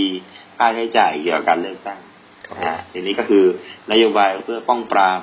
ไม่ให้มีการซื้อสิทธิ์ขายเสียงอือฮึเพราะว่าซื้อสิทธิ์ขายเสียงมันก็คือคอร์รัปชันรูปแบบหนึงนะครับซึ่งถ้าเกิดประชาชนได้รับเงินจากการซื้อเสียงแล้วก็ไปเลือกพรรคนั้นเข้าไปเขาก็ต้องเข้าไปถอนทุนอือฮึถอนทุนก็คือคอร์รัปชันนะฮะถอนทุนแล้วก็บวกกำไรด้วยเพื่อใช้ในการเลือกตั้งครั้งต่อไป มันก็เกิดเป็นวงจรอุบาทนะฮะระบอบประชาธิปไตยที่คิดว่าเป็นการปกครองของประชาชนโดยประชาชนทุกประชาชนเนี่ยมันก็กลายเป็นแค่ตัวอักษรในหนังสือ แต่ว่าความจริงมันไม่ใช่เพราะมันซื้อเสร็จกันตั้งแต่วันเลือกตั้งแล้วใช่ไหมฮะครับผมกฎหมายก็เลยห้ามซื้อสิทธิ์ขายเสียงฮะอ่าฮะห้าม แต่ก็ตรงเนี้ยมันเป็นเรื่องพัฒนาการนะคือแล้วแต่ว่าจะไปถึงขั้นไหน มันเป็นเรื่องของจิตจิตสำนึกของของคนไทยทุกคนนะฮะเรื่องนี้นะ พี่ว่านะอ่านะครับแต่หลังๆเขาก็ไม่ซื้อเป็นเงินแล้วนะซื้อเป็นผลประโยชน์อย่างอื่นเช่น เป็นยอดไลค์กฎหอะมายครัก็บห้ามอ่ากฎหมายก็ห้ามเป็นห้ามไปด้วยอย่างเช่นไปตกลงกับเจ้าอาวาสที่วัดใช่ไหมเจ้าอาวาสท่านรู้จักลูกศิษย์ลูกหาเยอะ อาจจะบอกว่าจะสร้างศาลาการประเรียนให้ใหม่อ่าเขาเรียกว่าให้ หรือสัญญาว่าจะให้หรือเสนอว่าจะให้เนี่ยกฎหมายเลือกตั้งกฎหมายเนี่ยถือว่าผิดหมดเลยนะฮะอีกหน่อยโทษโทษถึงยุบพักเหมือนกันนะถ้าถ้าเป็นการดำเนินการในนาม พรรคการเมือง แต่ถ้าเป็นส่วนบุคคลอาจจะถูกเพิกถอนสิทธิเลือกตั้งเฉพาะตัวผู้กระทำคนเดียวก็ได้อ่าอีกหน่อยก็อีกหน่อยอะพี่ครับคึกอาจจะมีแบบว่าพรรคการเมืองที่ก่อตั้งกันมาใน Facebook เนาะแล้วก็ซื้อซื้อซื้อขายเป็นยอดไลค์อะไรนี่นะครับซื้อขายเป็นยอดไลค์อะไรเงี้ยเพราะว่ากี่แสนคนนะครับอ่าอะไรประมาณนี้ให้ราคาเท่าไหร่ก็ว่ากันไปอะไรอย่างนี้นะครับ เป็นการหาเสียงผ่านสื่ออ่าเป็นดิจิดิจิตอลคอนเทนต์อะไรประมาณนี้ นะครับอาจจะเป็นไปได้ทุกอย่างนะก็คือว่ามันเป็นการแลกเปลี่ยนผลประโยชน์กันนะครับ ทีนี้ว่าถ้าเรามองในแง่ เรื่องการพัฒนาประชาธิปไตยมันก็มีหลายหลายแนวทางหลายสาขา ซึ่งมันจะต้องไปด้วยกันนะฮะหนึ่งในนั้นคือการสร้างพรรคการเมืองที่อ่าเป็นสถาบันทางการเมืองให้กับประเทศไทยอะที่เหมือนกับว่า เป็นการรวมกันจับพลังของคนไทยจริงๆอะที่เกิดขึ้นมา โดยที่มีหัวหน้าพรรคกรรมการบริหารพรรคมาจากอ่าประชาชนอย่างแท้จริงที่เขามาจากการส่วนร่วมอย่างพรบประกอบรัฐธรรมนูญว่าด้วยพรรคการเมืองปี 60 เนี่ยเขากำหนดเรียกไฟมารีโหวตนะฮะอือฮึไฟมารีโหวตแต่ไม่รู้จะปฏิบัติจริงได้แค่ไหนนะ หรืออาจจะมี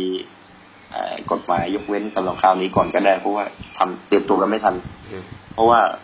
เขาบอกว่า ใครจะลงรับสมัครสสในเขตไหนจังหวัดไหนเนี่ยอืมจะต้องมีสมาชิกพรรคการเมืองที่ จะส่งผู้สมัครคนนั้นลงสมัครเนี่ย ให้คะแนนเสียงเห็นชอบในรอบแรกก่อนอ่าหมายถึงเลือกกันเองในพรรคขึ้นมาก่อน แล้วถึงพรรคจะส่งลงสมัครเป็นทางการให้ประชาชนเลือกอีกทีอืมอ่าเป็นระบบที่สหรัฐอเมริกาใช้กันอยู่นะฮะครับผมอะทีนี้เราก็ ถ้าถ้าถ้าทำแบบนั้นก็มีการโต้แย้งกันอยู่ ในประเด็นที่ว่าบางพักได้เปรียบบางพักเสียเปรียบอะไรแบบนี้ ก็เลยยังไม่รู้ว่าทางออกยังไงนะฮะ แต่แต่ว่าในกระบวนการมันก็ถือว่าเป็นการให้ประชาชนมีส่วนร่วม ครับผมแต่ในความเห็นพี่นะที่ว่า ถ้าจะเชิญชวนประชาชนให้ทุกคนได้สมัครเป็นสมาชิกพรรคการเมืองมันควรจะแบบว่า ถ้าเกิดว่าท่านสมัครเข้าไปแล้วเนี่ย ท่านได้สิทธิพิเศษอะไรบ้าง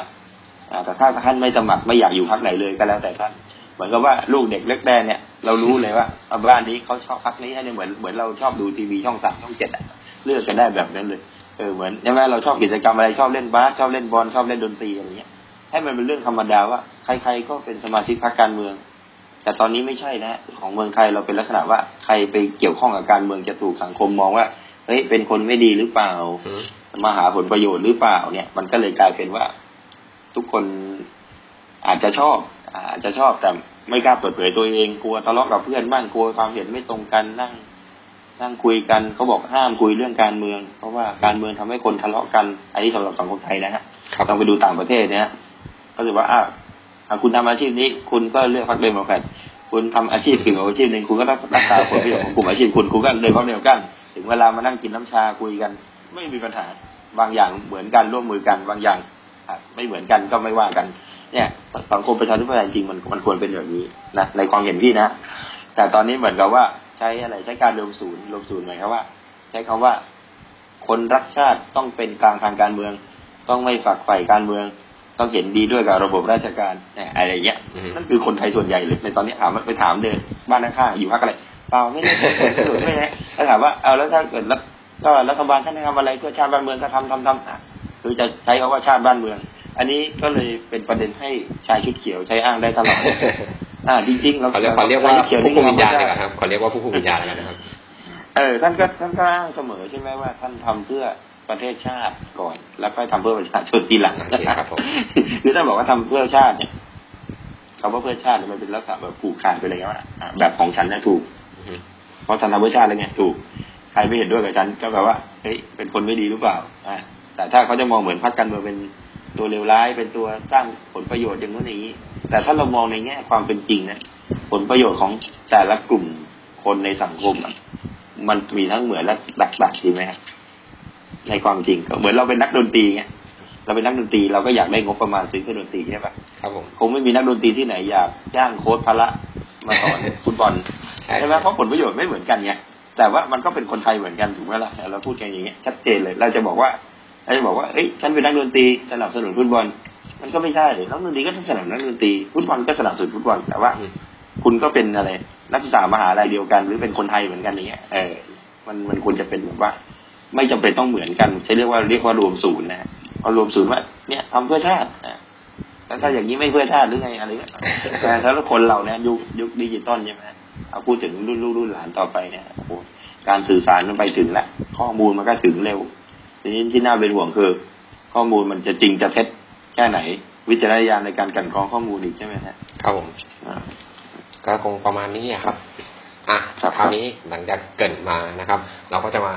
ในกลุ่มของกลุ่มการเมืองสุดท้ายการนี้ขอขอคุยไปกลุ่มเดียวแล้วกันนะครับ เป็นเป็นกลุ่มเอ่อเดี๋ยวอีกนิดนึงอะได้สัญญาณเริ่มไม่ชัดอะเดี๋ยวเดี๋ยวอาจจะต้องโทรใหม่อีกรอบอะได้ครับสัญญาณเราโทรใหม่นะฮะได้ครับสัญญาณเริ่มไม่มีแล้วเอาเวลามาตัดรวมกันได้ใช่ไหมฮะได้ครับได้ครับโอเคครับต่อเลยครับ ก็คราวนี้ก็ อ่า เราก็จะมาคุยกันถึงเรื่องพรรคการเมืองนะครับ อ่า ประเภทสุดท้ายนะครับ ประเภทสุดท้ายที่จะคุยกันในวันนี้นะครับ ก็คือพรรคการเมืองเฉพาะกิจนะครับพรรคการเมืองเฉพาะกิจอันนี้นะครับ เอาขอแค่ในช่วงช่วงจะบอกไงดีเอาเป็นแค่ช่วงในที่ว่ามีปัญหาการเมืองค่อนข้างเยอะนะครับ ช่วงที่มีปัญหาเรื่องการเมืองค่อนข้างเยอะในช่วงสักประมาณสิบกว่าปีที่ผ่านมานะครับ ก็ขอพูดถึงสอง พรรคใหญ่ ๆ นะครับเป็นกลุ่มครับกลุ่มเฉพาะกิจนะครับ ก็ครัคือบเป็นกลุ่มการเมืองครับที่มาจากอ่ามาจากอัชคาบันนะครับ มาจากอัชคาบันนะครับ ก็มาเมื่อตอนปี 49 นะครับ ไปรอบหนึ่งนะครับ มาเมื่อตอนปี 49 ไปรอบหนึ่ง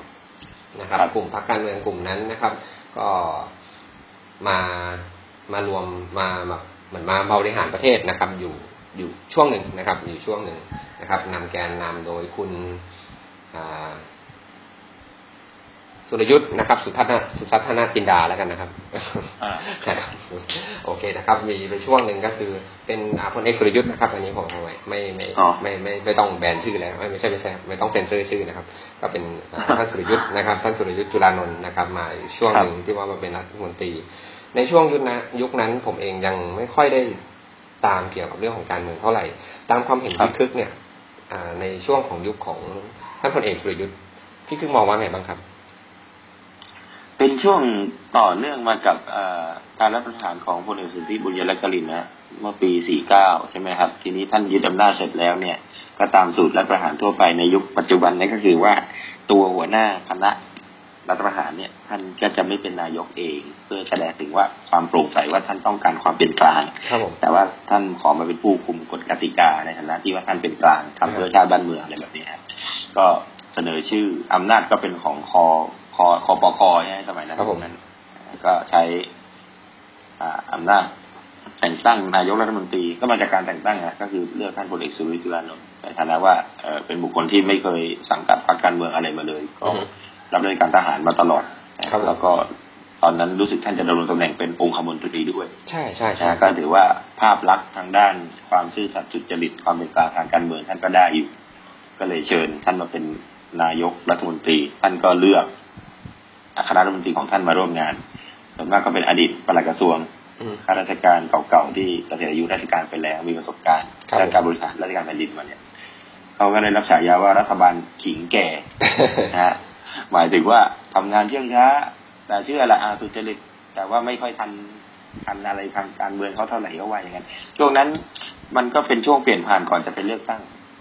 เพราะว่ารัฐบาลพลเอกสุริยะก็เป็นคนคุมกติกา เกี่ยวกับ หลักเกณฑ์การเลือกตั้ง ไม่ว่าจะออกพรบอะไรนะพรบเลือกตั้งหรือไอ้ทั้งหมดนะใช่ช่วงปี 50 51 ช่วงนั้นอ่ารวมกำหนดกติกาการเลือกตั้งนะฮะก็มันก็สลับสับเปลี่ยนกันไปเรื่อยๆฮะแบบที่เคยเล่าให้ฟังแต่ตอนต้นรายการนะว่า พอรัฐบาลที่มาจากการเลือกตั้งนี่ฮะถูกรัฐประหารคณะรัฐประหารก็ก่อตั้งบุคคลคณะหนึ่งขึ้นมาร่ารัฐธรรมนูญขึ้นมา ต่ตั้งบุคคลอีกคณะหนึ่งเป็นสภานิติบัญญัติแห่งชาติคอยออกกฎหมายใช่ไหมเกี่ยวกับการเลือกตั้งทั้งหมด แล้วก็ปล่อยให้เลือกนักการเมืองเขาเลือกกันเอง เขาบริหารกันเสร็จปุ๊บเกิดปัญหาขึ้นมาก็มารับประหารกันใหม่ก็เลยก็ถ้าที่มองที่มองก็มองมองแบบแค่นี้เพราะรัฐบาลท่านสุรยุทธ์ก็อยู่ในระยะไม่ยาวนานเท่าไหร่นสั้นๆครับครับ อืมใช่ครับ มันมันมันเป็นช่วงสั้นๆนะครับ นับเป็นช่วงชีวิตที่ดีที่สุด แม้เป็นแค่เพียงเวลาสั้นๆ อะไรอย่างเงี้ยครับ ใช่ไหมครับ ประมาณนั้นสัญญาณเริ่มไม่ดีอีกแล้วครับไม่รู้เป็นไรคุยแค่ไม่นานแล้วครับ ก็เดี๋ยวแป๊บหนึ่งนะฮะแป๊บหนึ่งนะครับ ท่านผู้ฟังนะครับ ก็ครับผ่านจากในช่วงของยุคของอาท่านสุรยุทธ์จุลานนท์มาครับ ก็บ้านเราก็กลับ แต่ว่าตอนช่วงนั้นนะรู้สึกว่ามันจะไม่นานเท่าไหร่ใช่ไหมครับ มันจะไม่นานเท่าไหร่แล้วก็ มีการเลือกตั้งขึ้นมาใหม่นะครับ ก็มีพรรคการเมืองที่เกิดขึ้นมา ในช่วงนั้นที่ว่ามาเป็นรัฐบาลคือพรรคพลังประชาชนใช่ไหมฮะเป็นพรรคพลังประชาชนของคุณสมัครทรเวชนะครับ ในช่วงปีนั้นนะนะครับ ช่วงที่ว่าคุณสมัครเป็นนายกรัฐมนตรีนะครับ เราขอใช้เพลงของจำไม่ผิดนะถ้าจำไม่ผิดน่าจะเป็นของคุณทอมดันดีใช่ไหมครับล้างบางไปเลยล้างบางบางคนอะไรเงี้ยนะครับ จริงๆนะครับ ช่วงนั้นเป็นช่วงที่แบบว่าเราจะเห็นได้นะครับว่า หลาย ๆตำแหน่งนะครับ หลาย ๆตำแหน่ง หลาย ๆ แบบว่าผู้แบบว่าที่มีสีทั้งหลายนะครับ ในในยุคนั้นนะครับ ทางของฝั่งราชการนะครับ ก็จะมีโดนอัปเปหิโดนเลื่อนย้ายโดนแบบหลาย ๆ อย่างที่บอกว่าอะโดนคนนี้โดนอีกแล้วเหรอคือเดือนหนึ่งอะอย่างน้อยต้องมีคนหนึ่งนะครับ ระดับระดับบิ๊กๆนะต้องโดนคนหนึ่งอะนะครับ ช่วงที่ท่านสมัครสุนทรเวชนะครับ แต่ตอนนี้ท่านเสียชีวิตไปแล้วนะครับผมก็ขอขอขอเสียใจกับท่านไปด้วยนะครับ นะครับที่ท่านไม่ได้อยู่ดู หรือจะบอกว่าท่านโชคดีไม่ได้อยู่ถึงตอนนี้ก็ดีนะครับ ประมาณนะครับในช่วงนั้นก็แบบว่ามีการเปลี่ยนถ่ายนะครับ มีประการเปลี่ยนถ่ายของขั้วอำนาจนะครับ ค่อนข้างเยอะ แล้วก็มีการจัดนะครับ มีการช่วงนั้นก็เป็นช่วงที่ประเทศไทยค่อนข้างอยู่ในช่วงของยุครื่นเริงนะครับ อยู่ในช่วงของเรียกได้ว่าเป็นเป็นช่วงที่เมืองไทยรู้สึกคืนเครงที่สุดนะครับ ในช่วงที่ผมอยู่มานะครับเพราะเป็นช่วงสิบปีที่ผม อาศัยอยู่ในกรุงเทพพอดีนะครับ ก็จะมีตลาดนัดเกิดขึ้นมากมายนะครับ จะมีตลาดนัดเกิดขึ้นมากมาย จะมีคอนเสิร์ตนะครับ จะมีคอนเสิร์ตที่สามารถนะครับ เข้าฟรีโดยที่ไม่จำเป็นจะต้องซื้อตั๋วนะครับ ขอเพียงแค่ซื้อเสื้อมาก็พอแล้วอะไรนะครับ สามารถเข้าดูได้นะครับ แล้วก็มีแบบว่าแต่พูดพูดแล้วนึกภาพเห็นเนี่ยเห็นเห็นภาพเลยครับ เพราะว่าพี่เองก็มีส่วนร่วมในกิจกรรมเหล่านั้นด้วยนะช่วงปีห้าศูนย์ห้าหนึ่ง ห้าสองต่อไปอุ้ยก่อนถึงก่อนถึงเหตุการณ์อะไรนะเรื่องของปีห้าสามที่แบบว่า ไอ้แยกราประสงค์ฮะที่เสื้อแดงอะไรก็ยิงยิงกันนะคือนักถ้านับตั้งแต่ชุดพลเอกสุรยุทธ์ไล่ไปจนถึงสมัยท่านไอ้สมัครสุนทรเวชใช่ไหมฮะท่านสมชัยวงศ์สวัสดิ์ต่อมาถึงท่านอภิสิทธิ์ตอนนั้นช่วงนั้นยุคนั้นมันเรามีนายกรัฐมนตรีถึงสี่คนนะฮะแต่ว่าเป็นช่วงแบบยุคบันเทิง รื่นลมของพวกเราจริงๆจะว่ากลุ่มพวกเรานะกลุ่มอื่นไม่ทราบนะฮะ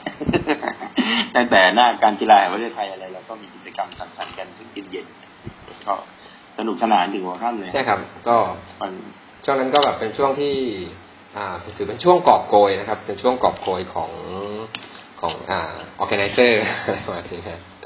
ใช่นะจริง ๆ นะ เรื่องเกี่ยวอย่างเงี้ยแบบว่า เขาเรียกการลงทุนภาครัฐก็ได้นะใช่ครับก็คืออย่างยุคท่านคอสชนี่ก็ทำเหมือนกันเช่นว่ารณรงค์ให้คนไทยรักชาติรักชาติเมืองรักอะไรแบบเนี้ยความสามัคคีอะไรเงี้ยมันก็ต้องใช้บริษัทออแกไนซ์ทำเพราะว่าทางหน่วยราชการเองนั้นก็ไม่ชำนาญขนาดนั้น หลาย ๆ คนก็ได้งานดีๆ เด็ด ๆ ไปเพราะคอสชก็เยอะนะฮะถ้าพูดจริงๆนะห้าเจ็ดห้าแปดเนี่ยเราก็ซับซ้อนผมอยู่ ก็ไม่เป็นไรครับเป็นโอกาส ในการสร้างงานสร้างอาชีพใช่ครับ ถือว่าเป็นที่สุดการเป็นการแล้วก็เป็นประโยชน์กับชาติบ้านเมืองได้ด้วยครับ ถือว่าช่วยพัฒนาฝีมือแรงงานกับกับคนที่ทำงานเกี่ยวข้องกับ organize นะครับ ค่อนข้างจะค่อนข้างจะแบบเยอะมากตอนนี้เห็นว่าเดี๋ยวพอใกล้เลือกตั้งเนี่ยฮะเดี๋ยวจะมีอีกแล้วการทองก็จะสะพัดสะพัดอีกทีหนึ่งเดี๋ยวจะมีพวกตลาดอีกกลุ่มอีกอาชีพหนึ่งเข้ามา เริ่มหาเสียงกันแล้วครับผมตามที่เขาปลดล็อกแล้วตอนนี้ก็เพื่อนๆหลายคนที่รู้จักกันในเฟซก็เริ่ม inbox กันมาแล้วสนับสนุนพักนี้หน่อยสิสนับสนุนคนนี้หน่อยสิรู้จักกันอย่างนั้นนี้อะไรเงี้ยเริ่มมาแล้วทางออนไลน์ สมัยก่อนหาเสียงเลือกตั้งนี่ยุคยังไม่มีออนไลน์ไอ้ก็เขาก็ทั่วไปนะฮะเดินหาเสียงใช่ไหมบางทีก็ผ่านทางสื่อสารมวลชนเข้ารายการวิทยุโทรทัศน์อะไรเงี้ย ตอนหลังกกตท่านก็ออกระเบียบให้เป็นกลาง ว่าให้ทุกภาคการเมืองเท่าเทียมกัน ในเวลาออกอากาศในทีวีอะไรแบบเนี้ยซึ่งมีผลต่อการรับรู้ของประชาชนแต่ตอนนี้มันมีอินเทอร์เน็ตแล้วแล้วเข้าถึง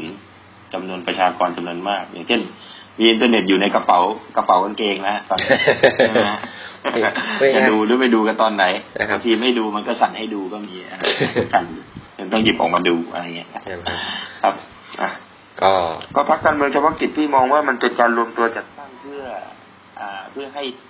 เข้าหลักเกณฑ์ของรัฐธรรมนูญ หรือตามกฎหมายที่กำหนดเอาไว้เช่น ในสมัยหลังอะไรนะหลังเหตุการณ์พฤษภาคมปีสองพันร้อยสามห้านะครับผมนะที่ตอนนั้นรัฐธรรมนูญก็ ไม่อ่าเป็นครั้งแรกแล้วมั้งฮะที่กำหนดไว้ว่าสสนายกต้องเป็นสสใช่ไหมมันก็เลยเกิดการรวมตัวของพรรคเล็กพรรคน้อยรวมกันเนี่ยว่าจะสนับสนุนใครเป็นนายกรัฐมนตรีต่อไปอืมอย่างเงี้ย ก็พอมาถึง ไอ้รัฐธรรมนูญฉบับปัจจุบันเนี่ยเขากำหนดเอาไว้เลยว่า ใครจะเป็นนายกจะต้องแจ้งให้ประชาชนทราบก่อนลงเลือกตั้ง อย่างน้อยสามชื่อ ครับผม สมมุติว่าอะสมมติมียกตัวอย่างพรรคประชาธิปัตย์นะฮะสมมติว่าเขาจะลงเลือกตั้งคราวเนี้ยเขาก็ต้องเสนอชื่อท่านอภิสิทธิ์เป็นนายกถ้ากรณีเขาเป็นแกนนำจากท่านรัฐบาลครับผมอ่า ท่านชวนหลีกภัยอาจจะลงเป็นเบอร์สองเบอร์สามอาจจะเป็นท่านเลขาธิการของพรรคท่านปัจจุบันอะไรแบบเนี้ยครับผมเป็นตัวอย่างหนึ่งอ่าในการที่กำหนดทีนี้กติกาแบบนี้มันก็มีข้อดีคือประชาชนเขารู้ล่วงหน้าเลยว่าใครเลือกเลือกพรรคนี้ใครเป็นนายก คือข้อดีอย่าไปหมกเม็ดเลือกในายทุนขึ้นมาเป็นหรือใครตอนหลังหักหลังประชาชนเนี่ยไม่ได้อืมอะก็ข้อดีคืออย่างนี้ แต่ว่าข้อเสียที่คนเขาว่ากันนะเขาก็จะมีบทเฉพาะการคือนับจาก ไปปีหกศูนย์ไปจนถึงปีหกห้าห้าปีเนี่ยบทบทเฉพาะการเนี่ยจะกำหนดเอาไว้ว่าในกรณีที่พรรคการเมืองทั่วไปเนี่ยซาวเสียงกันในสภาแล้วหานายกไม่ได้อ๋อให้อนุญาตให้เลือกนายกคนกลางได้อือฮึอ่าเพราะฉะนั้นเราก็เห็นว่าท่านที่จะเป็นแคนดิเดตนายกคนต่อไปที่สื่อมวลชนก็คาดการณ์ได้อยู่แล้วว่า คุณก็รู้ว่าคือใครใช่ไหมท่านจะไม่สังกัดพรรคการเมืองไหนเลย คือท่านมารอ ตกลงกันไม่ได้แล้วเลือกท่านอ่าก็ท่านคงได้เป็นต่อแล้วครับ นี่จากโขนการเมืองเขาว่ากันนะครับอืมเพราะท่านก็อยู่เฉยๆก็มีคนอัญเชิญท่านมาเองนะเพราะว่ารอบนี้มาจากการอัญเชิญเนี่ยเนื่องจากตกลงกันไม่ได้นะคแต่รับว่าระยะเวลานี้กำหนดเอาไว้เฉพาะ5ปีนี้นะฮะนับแต่ปี60คือประกาศใช้รัฐธรรมนูญเมื่อปีปี60ถึงก็ไม่เกินปี65ก็เหมือนต่อให้ท่านอีกสมัยหนึ่งว่างั้นเถอะนั่นแหละต อนนี้มันก็มีเริ่มมีพรรคการเมืองหลายพรรคใช่ไหมที่แสดงออกชัดเจนว่าสนับสนุนให้ท่านเป็นนายกครับทีนี้เวลาสนับสนุนให้เป็นนายกพูดผ่านสื่อมวลชนเนี่ย มันไม่ได้มีผลทางกฎหมาย เพราะข่าวทางกฎหมายก็คือ จะต้องให้ท่านเซ็นยินยอมว่าเป็นตัวแทนพรรคการเมืองนั้นด้วย ซึ่งท่านปัจจุบันท่านท่านไม่ได้เซ็นให้พรรคไหน ก็คือท่านอยู่เฉยๆอ่าหมดเวลาไปไม่เป็นไรเป็นรัฐบาลรักษาการสักพักหนึ่งเดี๋ยวตกลงกันไม่ได้ ก็อัญเชิญเองได้เป็นแน่ อันนี้ว่าไปตามกติกานะครับ ตามกฎหมายเขาเขียนอย่างนั้นนะครับครับอ่าโอเคครับ หลังจากนั้นมาอ่าโอเค เราคุย วันนี้เราคุยเรื่องสาระค่อนข้างสูงนะครับ เดี๋ยวคราวนี้เราจะมาคุยกันเรื่องที่แปลกๆนะครับ เรื่องแปลกๆมากนะครับ แปลกๆนะครับ ก็มีอยู่สองหัวข้อนะครับ ที่อยากจะคุยนะครับ คือหนึ่งครับในเรื่องของชื่อนะครับ ชื่อของพรรคการเมืองกับสองก็คือว่า ขอเรียกว่ายังไงดี เป็นอ่า เป็นกระแสที่กำลังมานะครับ ตอนนี้เกี่ยวกับเกี่ยวกับเรื่องมัสคอตนะครับมัสคอตของพรรคการเมือง mascot ครับมัสคอตของพรรคการเมืองนะครับอ่าเดี๋ยวเราเราเราคุยกันในเรื่องของมัสคอตของพรรคการเมืองกันนะครับเพราะอยากคุยเรื่องนี้มากนะครับ ถ้าอ่าท่านผู้ฟังนะครับที่ได้ติดตามนะครับ และดูข่าวสารบ้านเมืองนะครับ ตามช่องทางต่างๆทางสื่อต่างๆไม่ว่าจะเป็นทางอ่าหนังสือพิมพ์นะครับหนังสือพิมพ์ หรือสื่อออนไลน์ชนิดต่างๆนะครับ ที่ช่วงนี้เข้ามาค่อนข้างเยอะนะครับ เราก็ได้เห็นมัสคอตนะครับของแต่ละ แต่ละพรรคการเมืองค่อนข้างมานะครับ ผมขอนะครับ ขอคัดมาแค่หนึ่งคนแล้วกันนะครับเพราะอยากคุยมาก นั่นคืออ่าพรรคเพื่อไทยนะครับพรรคเพื่อไทยครับนะครับ ถ้าจะไม่พูด ถ้าจะแบบให้เลือกมาผมอันอื่นผมกลัวว่าเดี๋ยวจะไม่มีคนสนใจนะครับ ถ้าฟังถ้าเกิดแล้วใครถ้ายังไม่ได้ฟังไอ้ยยังไม่ได้อ่านข่าวหรือไม่ได้หัวข้อข่าวนี้นะครับ เดี๋ยวลองไปดูหลังจากฟังรายการเราจบก็ได้นะครับนะครับ ก็คือพรรคเพื่อไทยตอนนี้มีมัสคอตที่นะครับ ถือว่า เรียกแขกนะครับ เรียกแขกเรียกแขกได้ดีมากนะครับ เรียกแขกได้ดีมากครับ ผมขอขอพูดอย่างนี้แล้วกันนะครับ ขอพูดอย่างนี้นะครับ ก็คือเป็นอ่าเป็นมัสคอตที่มากับอ่ามากับอ่าพรรคการเมืองนะครับพรรคเพื่อไทยนะครับทำให้อ่าประเทศชาติเรานะครับ ชายหนุ่มนะครับนะครับ ชายชาวไทยของเราหลาย ๆ คนเนี่ย เริ่มรู้สึกแบบว่าเฮ้ยใจพักนี้ขึ้นมาที่แบบว่ามันมันทำให้โดนแบบว่า โดนโดนแบบว่าเฮ้ย บางทีก็พูดอะไรไม่ดีนะครับ ก็คืออ่าคือน้องจินนี่นะครับ น้องจินนี่นะครับ ลูกของคุณหญิงสุดารัตน์เกยุรพันธ์นะครับอ่าครับเป็นประธานยุทธศาสตร์ของพรรคเพื่อไทยนะครับ ก็คือว่าตอนเมื่อไม่กี่วันมาก่อนเนี่ยครับ ก็ได้มีการได้พาน้องจินนี่นะครับ ออกมาสู่สื่อมวลชนนะครับ ซึ่งเป็นอะไรที่ทำให้ครับอ่า คนติดตามกันเยอะอะครับอย่างนี้แล้วกัน คนติดตามเยอะนะครับ ปัจจุบันปัจจุบันน้องจินนี่ยังยังยังยังศึกษาอยู่นะครับ ยังศึกษาอยู่นะครับ อยู่ที่มหาลัยแห่งหนึ่งนะครับเอ่อครับชื่อดังแถวๆสามย่านนะครับ ขอบอกแค่นี้แล้วกันนะครับอ๋อครับไม่ขอพลาดพิงที่มหาลัยนะครับ ก็ทำให้แบบว่าทำให้มีคนคนเข้าไปติดตามค่อนข้างเยอะนะครับ ถึงแบบว่ามีคอมเมนต์ที่แบบ อื้อหือผมอ่านแต่ละอันแล้วรู้สึกแบบ อันนี้มันมันไม่น่าจะเป็นพักเพื่อไทยแล้วครับ จะกลายเป็นพักเพื่อเธอแล้วอะไรประมาณนี้นะครับประมาณนี้นะครับ มีหลายคนมาบอกว่า อ่า การเมืองทำให้คุณเลือกพัก แต่จินนี่น่ารัก ผมเลยเลือกพักเพื่อไทยนะครับนี่นะครับวันนี้ยังยังไม่หมดแน่นอน ยังไม่หมด ยังไม่หมดแน่นอนครับแค่นี้ยังไม่หมดนะครับ ก็คืออันที่สองนี่ครับ ที่ว่าเป็นคอมเมนต์ที่ได้รับความนิยมอีกอันนึงก็คือ ผมทำบัตรเสียแน่นอนครับครับ ในการเลือกตั้งครั้งนี้ ผมคงจะไม่กล้ากระบาดนะครับ แต่ผมจะวาดรูปหัวใจเท่าไหร่โอ้โหโอ้โหหัวใจนะครับไปวาดรูปหัวใจนะครับ แล้วก็มันเป็นอะไรที่มีหลาย ๆ อันนะครับ แล้วก็มีถึงขนาดว่าพูดกันในเชิงวิชาการนะครับ พูดกันในเชิงครับวิชาการก็คือแบบว่าพฤติกรรมการเมืองนะครับ วิชาพฤติกรรมการเมืองที่เรียนมานะครับ ทั้งหมดเนี่ย ไม่มีกลยุทธ์นี้เลยนะครับหมายถึงว่าอ๋อหมายถึงว่าแบบเฮ้ยคือ แบบนี้ก็ได้เหรออะไรประมาณนี้นะครับ แบบนี้ก็ได้เหรอนะครับ เล่นนอกตำราใช่ครับ เล่นนอกตำรานะครับ สุดท้ายนะครับ อันนี้ก็มีการเสียดสีนิดหน่อยครับ เดี๋ยวได้อกหักแน่นอนนะครับ ไม่ใช่ว่าน้องมีแฟนนะแต่ลุงแม่งไม่ให้เลือกประมาณนี้ครับแต่น้องเขาน่ารักจริงๆนะน้องน้องเขาน่ารักจริงๆครับ ผมน้องเขาน่ารักจริงๆนะครับ ถือว่าเป็นแบบก็มาช่วยแม่หาเสียงนะฮะนะครับครอบครัวนักการเมืองก็เยอะนะครับใช่ครับ เปิดเปิดตัว จริงๆ อาจจะนี่เดานะฮะเดาเขาอาจจะไม่ได้ตั้งใจมาเปิดตัวอะไรขนาดนั้นก็ได้ใช่ครับ คือบังเอิญว่า น้องเขาน่าจะเคยช่วยคุณแม่หาเสียงมาตั้งแต่สมัยเด็กๆแล้วแหละครับหลายผมปีแล้วแหละ แต่ว่าตอนนั้นยังไม่โตเป็นสาวอย่างนี้ฮะ พอโตเป็นสาวอะพอจะแต่งเนื้อแต่งตัวหน่อย มันก็เป็นที่ดึงดูดใจของนักข่าวเอานะครับสื่อมวลชนก็เอามาลงใช่ไหมมาลงพอลงปุ๊บอ้าวโลกยุคกระแสโซเชียลใช่ไหมครับอือฮึ คนเองก็เห็นก็มาแล้วนะกดไลค์กดแชร์ต่อไปครับผมก็เลยเกิดเป็นกระแส แต่ถือว่ามาได้ในทางการเมืองก็ถือว่ามาได้ถูกจังหวะนะฮะ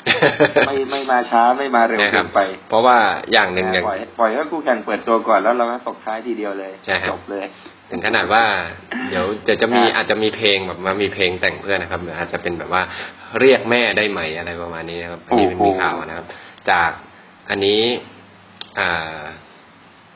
จากจากคุณโอ๊กนะครับ คุณโอ๊กปานทองแท้นะครับ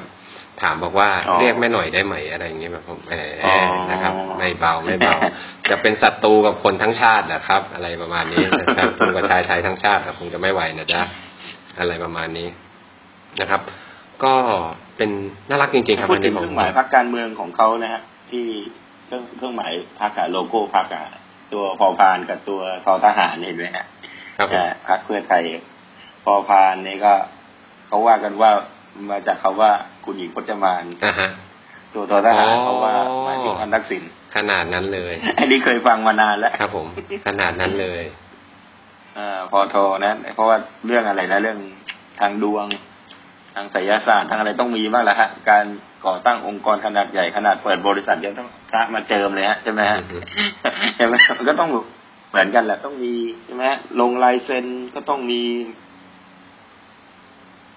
มีอะไรหลาย ๆ อย่างนะฮะ ใช่ไหมครับ มันก็หเลมอยเป็นดูมาบอกเซ็นก็ต้องว่าไปตามนั้นอ่าอ่าตามดวง ครับ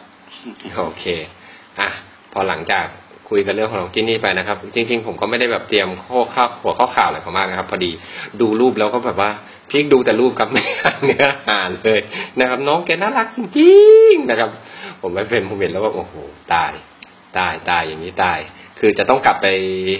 ไปเลือกตั้งในี่ก็คงคงพราะน้องเขาเนี่ยแหละครับเนี่ยพูดเล่นพูดเล่นนะนะครับ อันนี้เราก็จะมาคุยกันในหัวข้อสุดท้ายนะครับ ที่คุยวันนี้นะครับ เป็นเรื่องเบาสมองนิดนึงนะครับ ก็คือเป็นเรื่องของนะครับพรรคการเมืองนะครับ ชื่อนะครับ ชื่อของพรรคการเมืองที่แปลกๆที่จนแบบว่า เอ๊ะ เอาจริงเหรอครับ อะไรอย่างนี้นะครับ เอาจริงเหรอครับ ชื่อแบบนี้นะครับ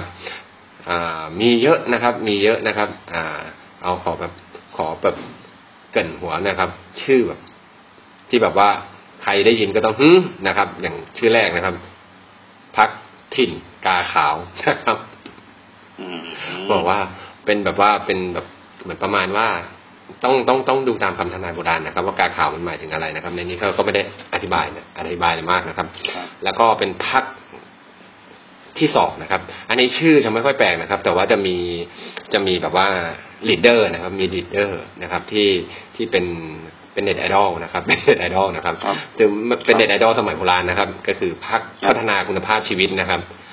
แค่ฟังชื่อนี้ก็รู้สึกแบบว่า อืม เอ๊ะมันรู้สึกวิทยาศาสตร์ยังไงเนาะรู้สึกแบบว่าเหมือนกำลังจะจะช่วยเหลืออะไรนะครับเอ่อนะครับ ถืออ่า ต้องต้องเรียกอะไรนะ playmaker นะครับ playmaker หลักนะครับ playmaker หลักก็คือ คุณสอนสวรรค์นะครับสิรินะครับ คุณสอนสวรรค์สิริสุรินทร์นะครับ พี่พี่คือได้รู้จักไหมครับครับ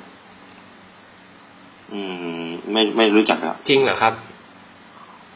อนสวรรค์เนี่ยฮะของสอนสวรรค์สิริสุรินทร์นะครับพักพัฒนาคุณภาพชีวิตครับอืมพี่คึกไม่รู้จักจริงๆเหรอครับ ชื่อนี้ยังอ่าโอเค หลายๆหลายๆดูคนรูปดูรูปอาจจะรู้จักอ๋ออ๋อไม่ไม่ไม่ต้องดูรูปก็ได้ครับ ถ้าบอกชื่อนี้แล้วรับรองว่าประชาชนชาวสยามเนี่ยไม่มีใครรู้จักแน่นอนครับครับนะครับ คุณสอนสวรรค์นะครับสิริสุรินทร์นะครับ หรือนิกเนมของของของชีก็คือป้าเชงครับผมอ๋อ ป้าเชงนะครับป้าเชงเจ้าของน้ำหมักชีวภาพนะครับ รักษาได้ทุกโรค all in one นะครับนะครับเอามาเคียวข้าวนะฮะใช่ครับ สโลแกนนะครับ สโลแกนของพรรคนะครับ ก็คือเราชาวหมักต้องร่วมกันพัฒนาคุณภาพชีวิตที่ดีกว่า เอ๊ะมันมันรู้สึกยังไงกันนะ แต่ว่า อ่าป้าเชงไม่ได้เป็นหัวหน้าพักนะครับ หัวหน้าพักนี่คือเป็นอืมอ่าคุณวินัยนามสกุลอะไรสักอย่างเนี่ยผมอ่านไม่เห็นนะครับ นะครับ ต่อมานะครับ อีกพักหนึ่งนะครับ อีกพักหนึ่งชื่อก็เป็นที่โดดเด่นเหมือนกันนะครับ มีนโยบายหลัก ๆ ที่ถูกใจชาวรักย่ามากนะครับทางนี้ชื่อว่าพักเงินเดือนประชาชนครับผมฮัลโหลครับพี่นะครับพักเงินเดือนประชาชนนะครับ นโยบายหลัก ๆนะครับ ก็คือ อย่างที่บอกครับ ไม่ต้องห่วงนะครับ ลดราคาทุกอย่างนะครับ ไม่ไม่ไม่ไม่ว่าจะเป็นราคาอ๋อแก๊สราคาน้ำมันค่าครองชีพนะครับนโยบายหลักคือครับผมลดราคาครับ แต่ว่าที่ว่าที่ว่าเป็นแบบเป็น topic หลัก ๆ เลยครับ ที่ว่าที่ว่าโดนใจมากๆครับ คือว่านโยบายนะครับ ยื่นบัตรประชาชนนะครับ กู้เงินได้ทันทีหนึ่งหมื่นบาท ไม่มีดอกเบี้ยนะครับ ถูกยกให้เป็นนโยบายแห่งปีเลยนะครับ แซงหน้านโยบายปลดหนี้กยศเลยนะครับ ของพรรคภูมิใจไทยนะครับ ที่ถูกโดนโดนแบบโดนครับยังไงครับโดนวิพากษ์วิจารณ์กันสับเละกันไปก่อนนะครับ เพราะว่าเป็นนี้นโยบายแบบนโยบายชวนฝันครับ เพราะว่าเอาเงินเขามาแล้วครับ จะมาปลดหนี้ยังไงอะไรอย่างคนี้รับนะครับ นโยบายของพรรคเงินเดือนประชาชนเนี่ยคือพูดง่ายๆว่า อ่าเอ้ยของของไอ้เนี่ย ของพรรคภูมิใจไทยเนี่ยคือส่วนใหญ่จะเป็นครับเอาใจคนล้วนๆเทียบกับเทียบเท่านโยบายอย่างพวกเงินเดือนหมื่นห้าค่าแรงสามร้อยรถยนต์คันแรกนะครับผมของพรรคเพื่อไทยนะครับ ที่ได้รับชัยชนะในการเลือกตั้งเมื่อปีสองพันที่สี่ก็คือเหมือนแบบว่าสร้างภาพอะไรประมาณนี้นะครับครับตอนนั้นครับนะครับ แล้วก็ต่อมาก็จะมีพรรคคนธรรมดาแห่งประเทศไทยพักคนธรรมดา พักคนธรรมดาพักคนธรรมดานี่เอ่ยยังไม่เห็นนะครับพักคนธรรมดาเดี๋ยวเดี๋ยวผมคนธรรมดาแห่งประเทศไทยนี่ก็เขาเป็นจริงๆพรรคการเมืองที่เราพูดพูดชื่อมาเนี่ยเป็นพรรคที่ได้รับการจดทะเบียนใช่คการัรบทะเบียนพรรคการเมืองรองรับเรียบร้อยนะฮะอือฮึชื่ออาจจะเรียกร้องความสนใจบ้าง หรือแปลกๆอยู่บ้างใช่ไหมฮะเพื่ออาจจะเป็นการตลาดเชิญชวนให้คนรู้จักพรรคใช่ไหมครับ ทีนี้มันจะมีอยู่พรรคหนึ่งฮะ ของคุณสมบัติบุญงามอนงค์อ่าฮะอ่าฮะอ่า ก็ขออะไรบอกจุดอะไรจุดนะคก็รับไปยื่นจดทะเบียน แต่ว่าทางนายทะเบียนพรรคการเมืองท่านไม่อนุญาตให้จดทะเบียนพอจะจำชื่อได้ไหมว่าจดทะเบียนชื่อพรรคอะไรจำได้ไหมจำไม่ได้ครับ อ่า เดี๋ยวพรรนะครับพรรคเกรียนครับฮะพรรคเกรียนพรรคเกรียนกรอเอียนเอาเกรียนเลยพักเกรียนเลยครับตั้งโโหชื่อพรรคเกรียนและนายทะเบียนพรรคการเมือง อ่าเอ่อโดยประธานรายการกกกตเนี่ยครับท่านท่านไม่ให้ ไม่ให้ไม่ให้จดทะเบียน เนื่องจากว่าชื่อพรรคนี่ไม่ได้เป็นไปตามหลักเกณฑ์ตามกฎหมายนะฮะก็เหมือนจะเป็นสีสันอย่างเดียวนะฮะเพราะวันที่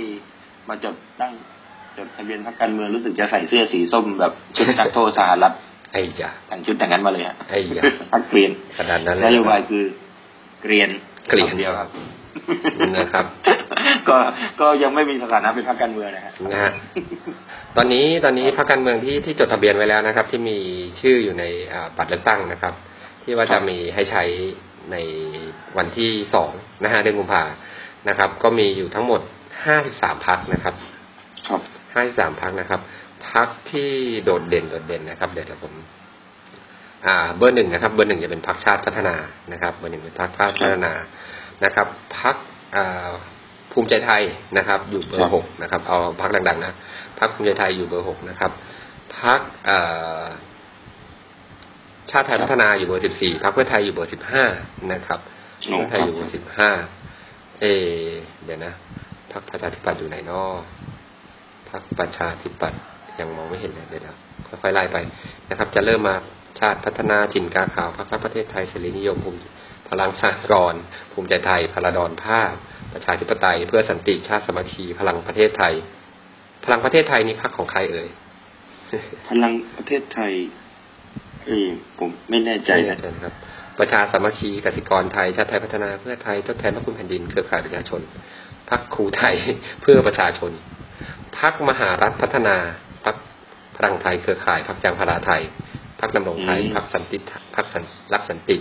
อ้อพรรคประชาธิปัตย์ใหม่นะครับพรรคประชาธิปัตย์นะครับ เป็นชื่อพรรคประชาธิปัตย์ใหม่เลยนะครับโอ้โหพรรคประชาธิปัตย์ใหม่อยู่ที่เบอร์24นะครับ แล้วก็ต่อมาเป็นประชาธิปัตย์พรรคประชาธิประชาธิปไตยก้าวหน้าพรรคเมืองไทยของเราพรรคเครือข่ายชาวนาแห่งประเทศไทยพรรคไทยรักชาตินะครับพรรคทวงคืนผืนป่าแห่งประเทศไทยโอ้พรรคแบบนี้มีด้วยนะครับเอ่อพรรครักไทยพรรคเสียงประชาชนพรรคคนขอปลดหนี้นะครับพรรคประชาสันติพรรคอาสาสมัครไทย พรรคเพื่อชีวิตหน่อยพรรคประชากรไทยพรรคสร้างไทยพรรคประชาธรรมนะครับ ครับ เอ๊ะแต่ว่าพรรคอะไรนะของคุณคุณไอ้นั่นนะคุณธนาธรพรรคอะไรนะพรรคอนาคตใหม่ครับพรรคอนาคตใหม่ใช่ไหมยังไม่เห็นเดี๋ยวนะครับพรรคเออ เดี๋ยวพอดีมีไอ้ร่างปฏิทินการเลือกตั้งของสสครับครับผมที่กำหนดเหมือนกับปฏิทินการศึกษาฮะว่าขั้นตอนทำอะไรบ้างฮะเดี๋ยวเล่าให้ฟังคร่าวๆในรายการนี้เลยนะฮะครับผม ก็ตั้งแต่วันที่ 12 กันยายนเป็นต้นไปก็จะเป็นการออกพระราชบัญญัติประกอบรัฐธรรมนูญว่าด้วยการเลือกตั้งสสนะครับ วันที่ 23 กันลักเอ่อ23 กันยายนกกตออกระเบียบว่าด้วยการแบ่งเขตเลือกตั้งมีผลบังคับใช้นะครับ 26 กันยายนก็ออกประกาศเขตเลือกตั้งและจำนวนสสนะครับ ช่วงนี้ก็จะมีให้พรรคการเมืองเข้ามาเสนอความเห็นได้ ช่วงตั้งแต่ 13 พฤศจิกายนเป็นต้นไป กกตจะประกาศเขตเลือกตั้งพร้อมจำนวนประชากร แล้วก็พรรคการเมืองเริ่มเข้าสู่กระบวนการไ r ร m a r y vote อือฮึอ่าก็แสดงว่ามีผลใช้บังคับ 13 พฤศจิกา แล้วก็อีกครั้งหนึ่งก็คือ 11 ธันวาคมนะครับ 11 ธันวาคมเนี่ย ก็เป็นพระราชบัญญัติประกอบรัฐธรรมนูญว่าด้วยการเลือกตั้งสสจะมีผลใช้บังคับแหละ 19 ธันวาคม กกตออกระเบียบว่าด้วยการเลือกตั้งสสให้มีผลใช้บังคับ แล้วก็ 20 ธันวาคม คณะรัฐมนตรีพิจารณาร่างพระราชกฤษฎีกาว่าด้วยการเลือกตั้งสสก่อนนำขึ้นทูลเกล้าซึ่งขั้นตอนนี้สำคัญนะก็คือว่าถ้าเกิดว่านำขึ้นทูลเกล้าแล้วทรงพระกรุณาโปรดเกล้าโปรดกระหม่อมลงมาแล้วก็หมายถึงว่าจะกำหนดวันเลือกตั้งได้นะครับ แล้วก็สิบอ่าโทษนะสามสิบเอ็ดธันวาคมวันสิ้นปีนะฮะครับผมจะมีการประกาศพระราชกฤษฎีกาว่าด้วยการเลือกตั้งสสแล้วกำหนดเอาวันที่24กุมภาพันธ์ปี62เป็นวันเลือกตั้งครับ อันนี้ข้อมูลจากสำนักงานเลขาธิการกรกตครับ ครับเป็นปฏิทินการเลือกตั้งเบื้องต้นนะครับ ที่เผยแพร่ในการประชุมของที่สำนักงานคณะกรรมการการเลือกตั้งครับผมอือฮึครับโอเค ครับผม ก็วันนี้ในเรื่องเรื่องราวนะครับ เรื่องราวของรายการการฝากลุงพลก็คงจะประมาณนี้ครับ อาจจะหักดิบนิดนึงนะครับ พอดีว่าเดี๋ยวมีธุระจะต้องเข้าไปครับในตัวครับครับตัวเมืองของประเทศเชียงใหม่นิดนึงนะครับ ก็เลยอ่าอ่าอาจจะต้องหักดิบนิดนึงก็ วันนี้ขอบคุณพี่ คึกฤทธิ์มากครับสำหรับการการรายการก็เดี๋ยวคราวหน้าก็ครัจะบผมครับยินดีครับ จะจะเรียบอ่านใหม่ เพราะว่าจริง ๆ แล้วแบบว่า อยากอยากอัดมาสักพักแล้วนะครับ แต่ว่าไม่ค่อยมีเวลาจริงๆนะครับ งานใหม่มันค่อนข้างยุ่งนิดนึงนะครับ แล้วก็อ่าหยุดไม่ค่อยตรงกันนะครับ หยุดไม่ค่อยตรงกันบางทีแบบว่า นัดกันแล้วพี่ว่างแล้วกลายเป็นแบบว่าถ้าพักหนึงผมไม่ว่างเนี้ยก็เลยแบบว่าไม่ทันได้อัดอะไรอย่างเงี้ยครับช่วงนี้กำลังอ่า มีความสุขทางชีวิตนิดหน่อยนะครับเนี่ยขอขอเกรินไว้ก่อนนะครับเอ่อครับอาจจะจะมีข่าวดีนะครับ อาจจะมีข่าวดีนิดนึงอะไรอย่างนี้นะครับ ขอบคุณพี่คึกมากนะครับสำหรับสำหรับวันนี้อ่ากระผักชุมชน EP ที่เท่าไหร่แล้วจำไม่ได้นะครับ ไม่ได้ออกนานก็เดี๋ยว จะจะไล่ดูแล้วก็เดี๋ยวอัด EP ขึ้นไปนะครับ น่าจะประมาณสิบแปดสิบเก้านะครับ แต่จะมีอีกนะครับ จะมีอีกนะครับ เรายังไม่ได้ล้มเลิกนะครับ ก็ยังมีผมกับพี่คึกเหมือนเดิมนะครับ แต่อาจจะมีการเปลี่ยนเปลี่ยนหัวข้อนะครับ เกี่ยวกับเป็นเรื่องเรื่องอื่นบ้างนะครับ เพราะคุยการเมืองค่อนข้างเยอะแล้ว อาจจะมีเป็นรายการอื่นต่างๆบ้างนะครับ วันนี้ก็ขอลาท่านผู้ฟังนะครับ ไปด้วยบทเพลงนะครับ How Deep Is Your Love นะครับของ BG นะครับ ผมและพี่คึกนะครับ ขอลาไปก่อน วันนี้ สวัสดีครับ ครับ สวัสดีครับ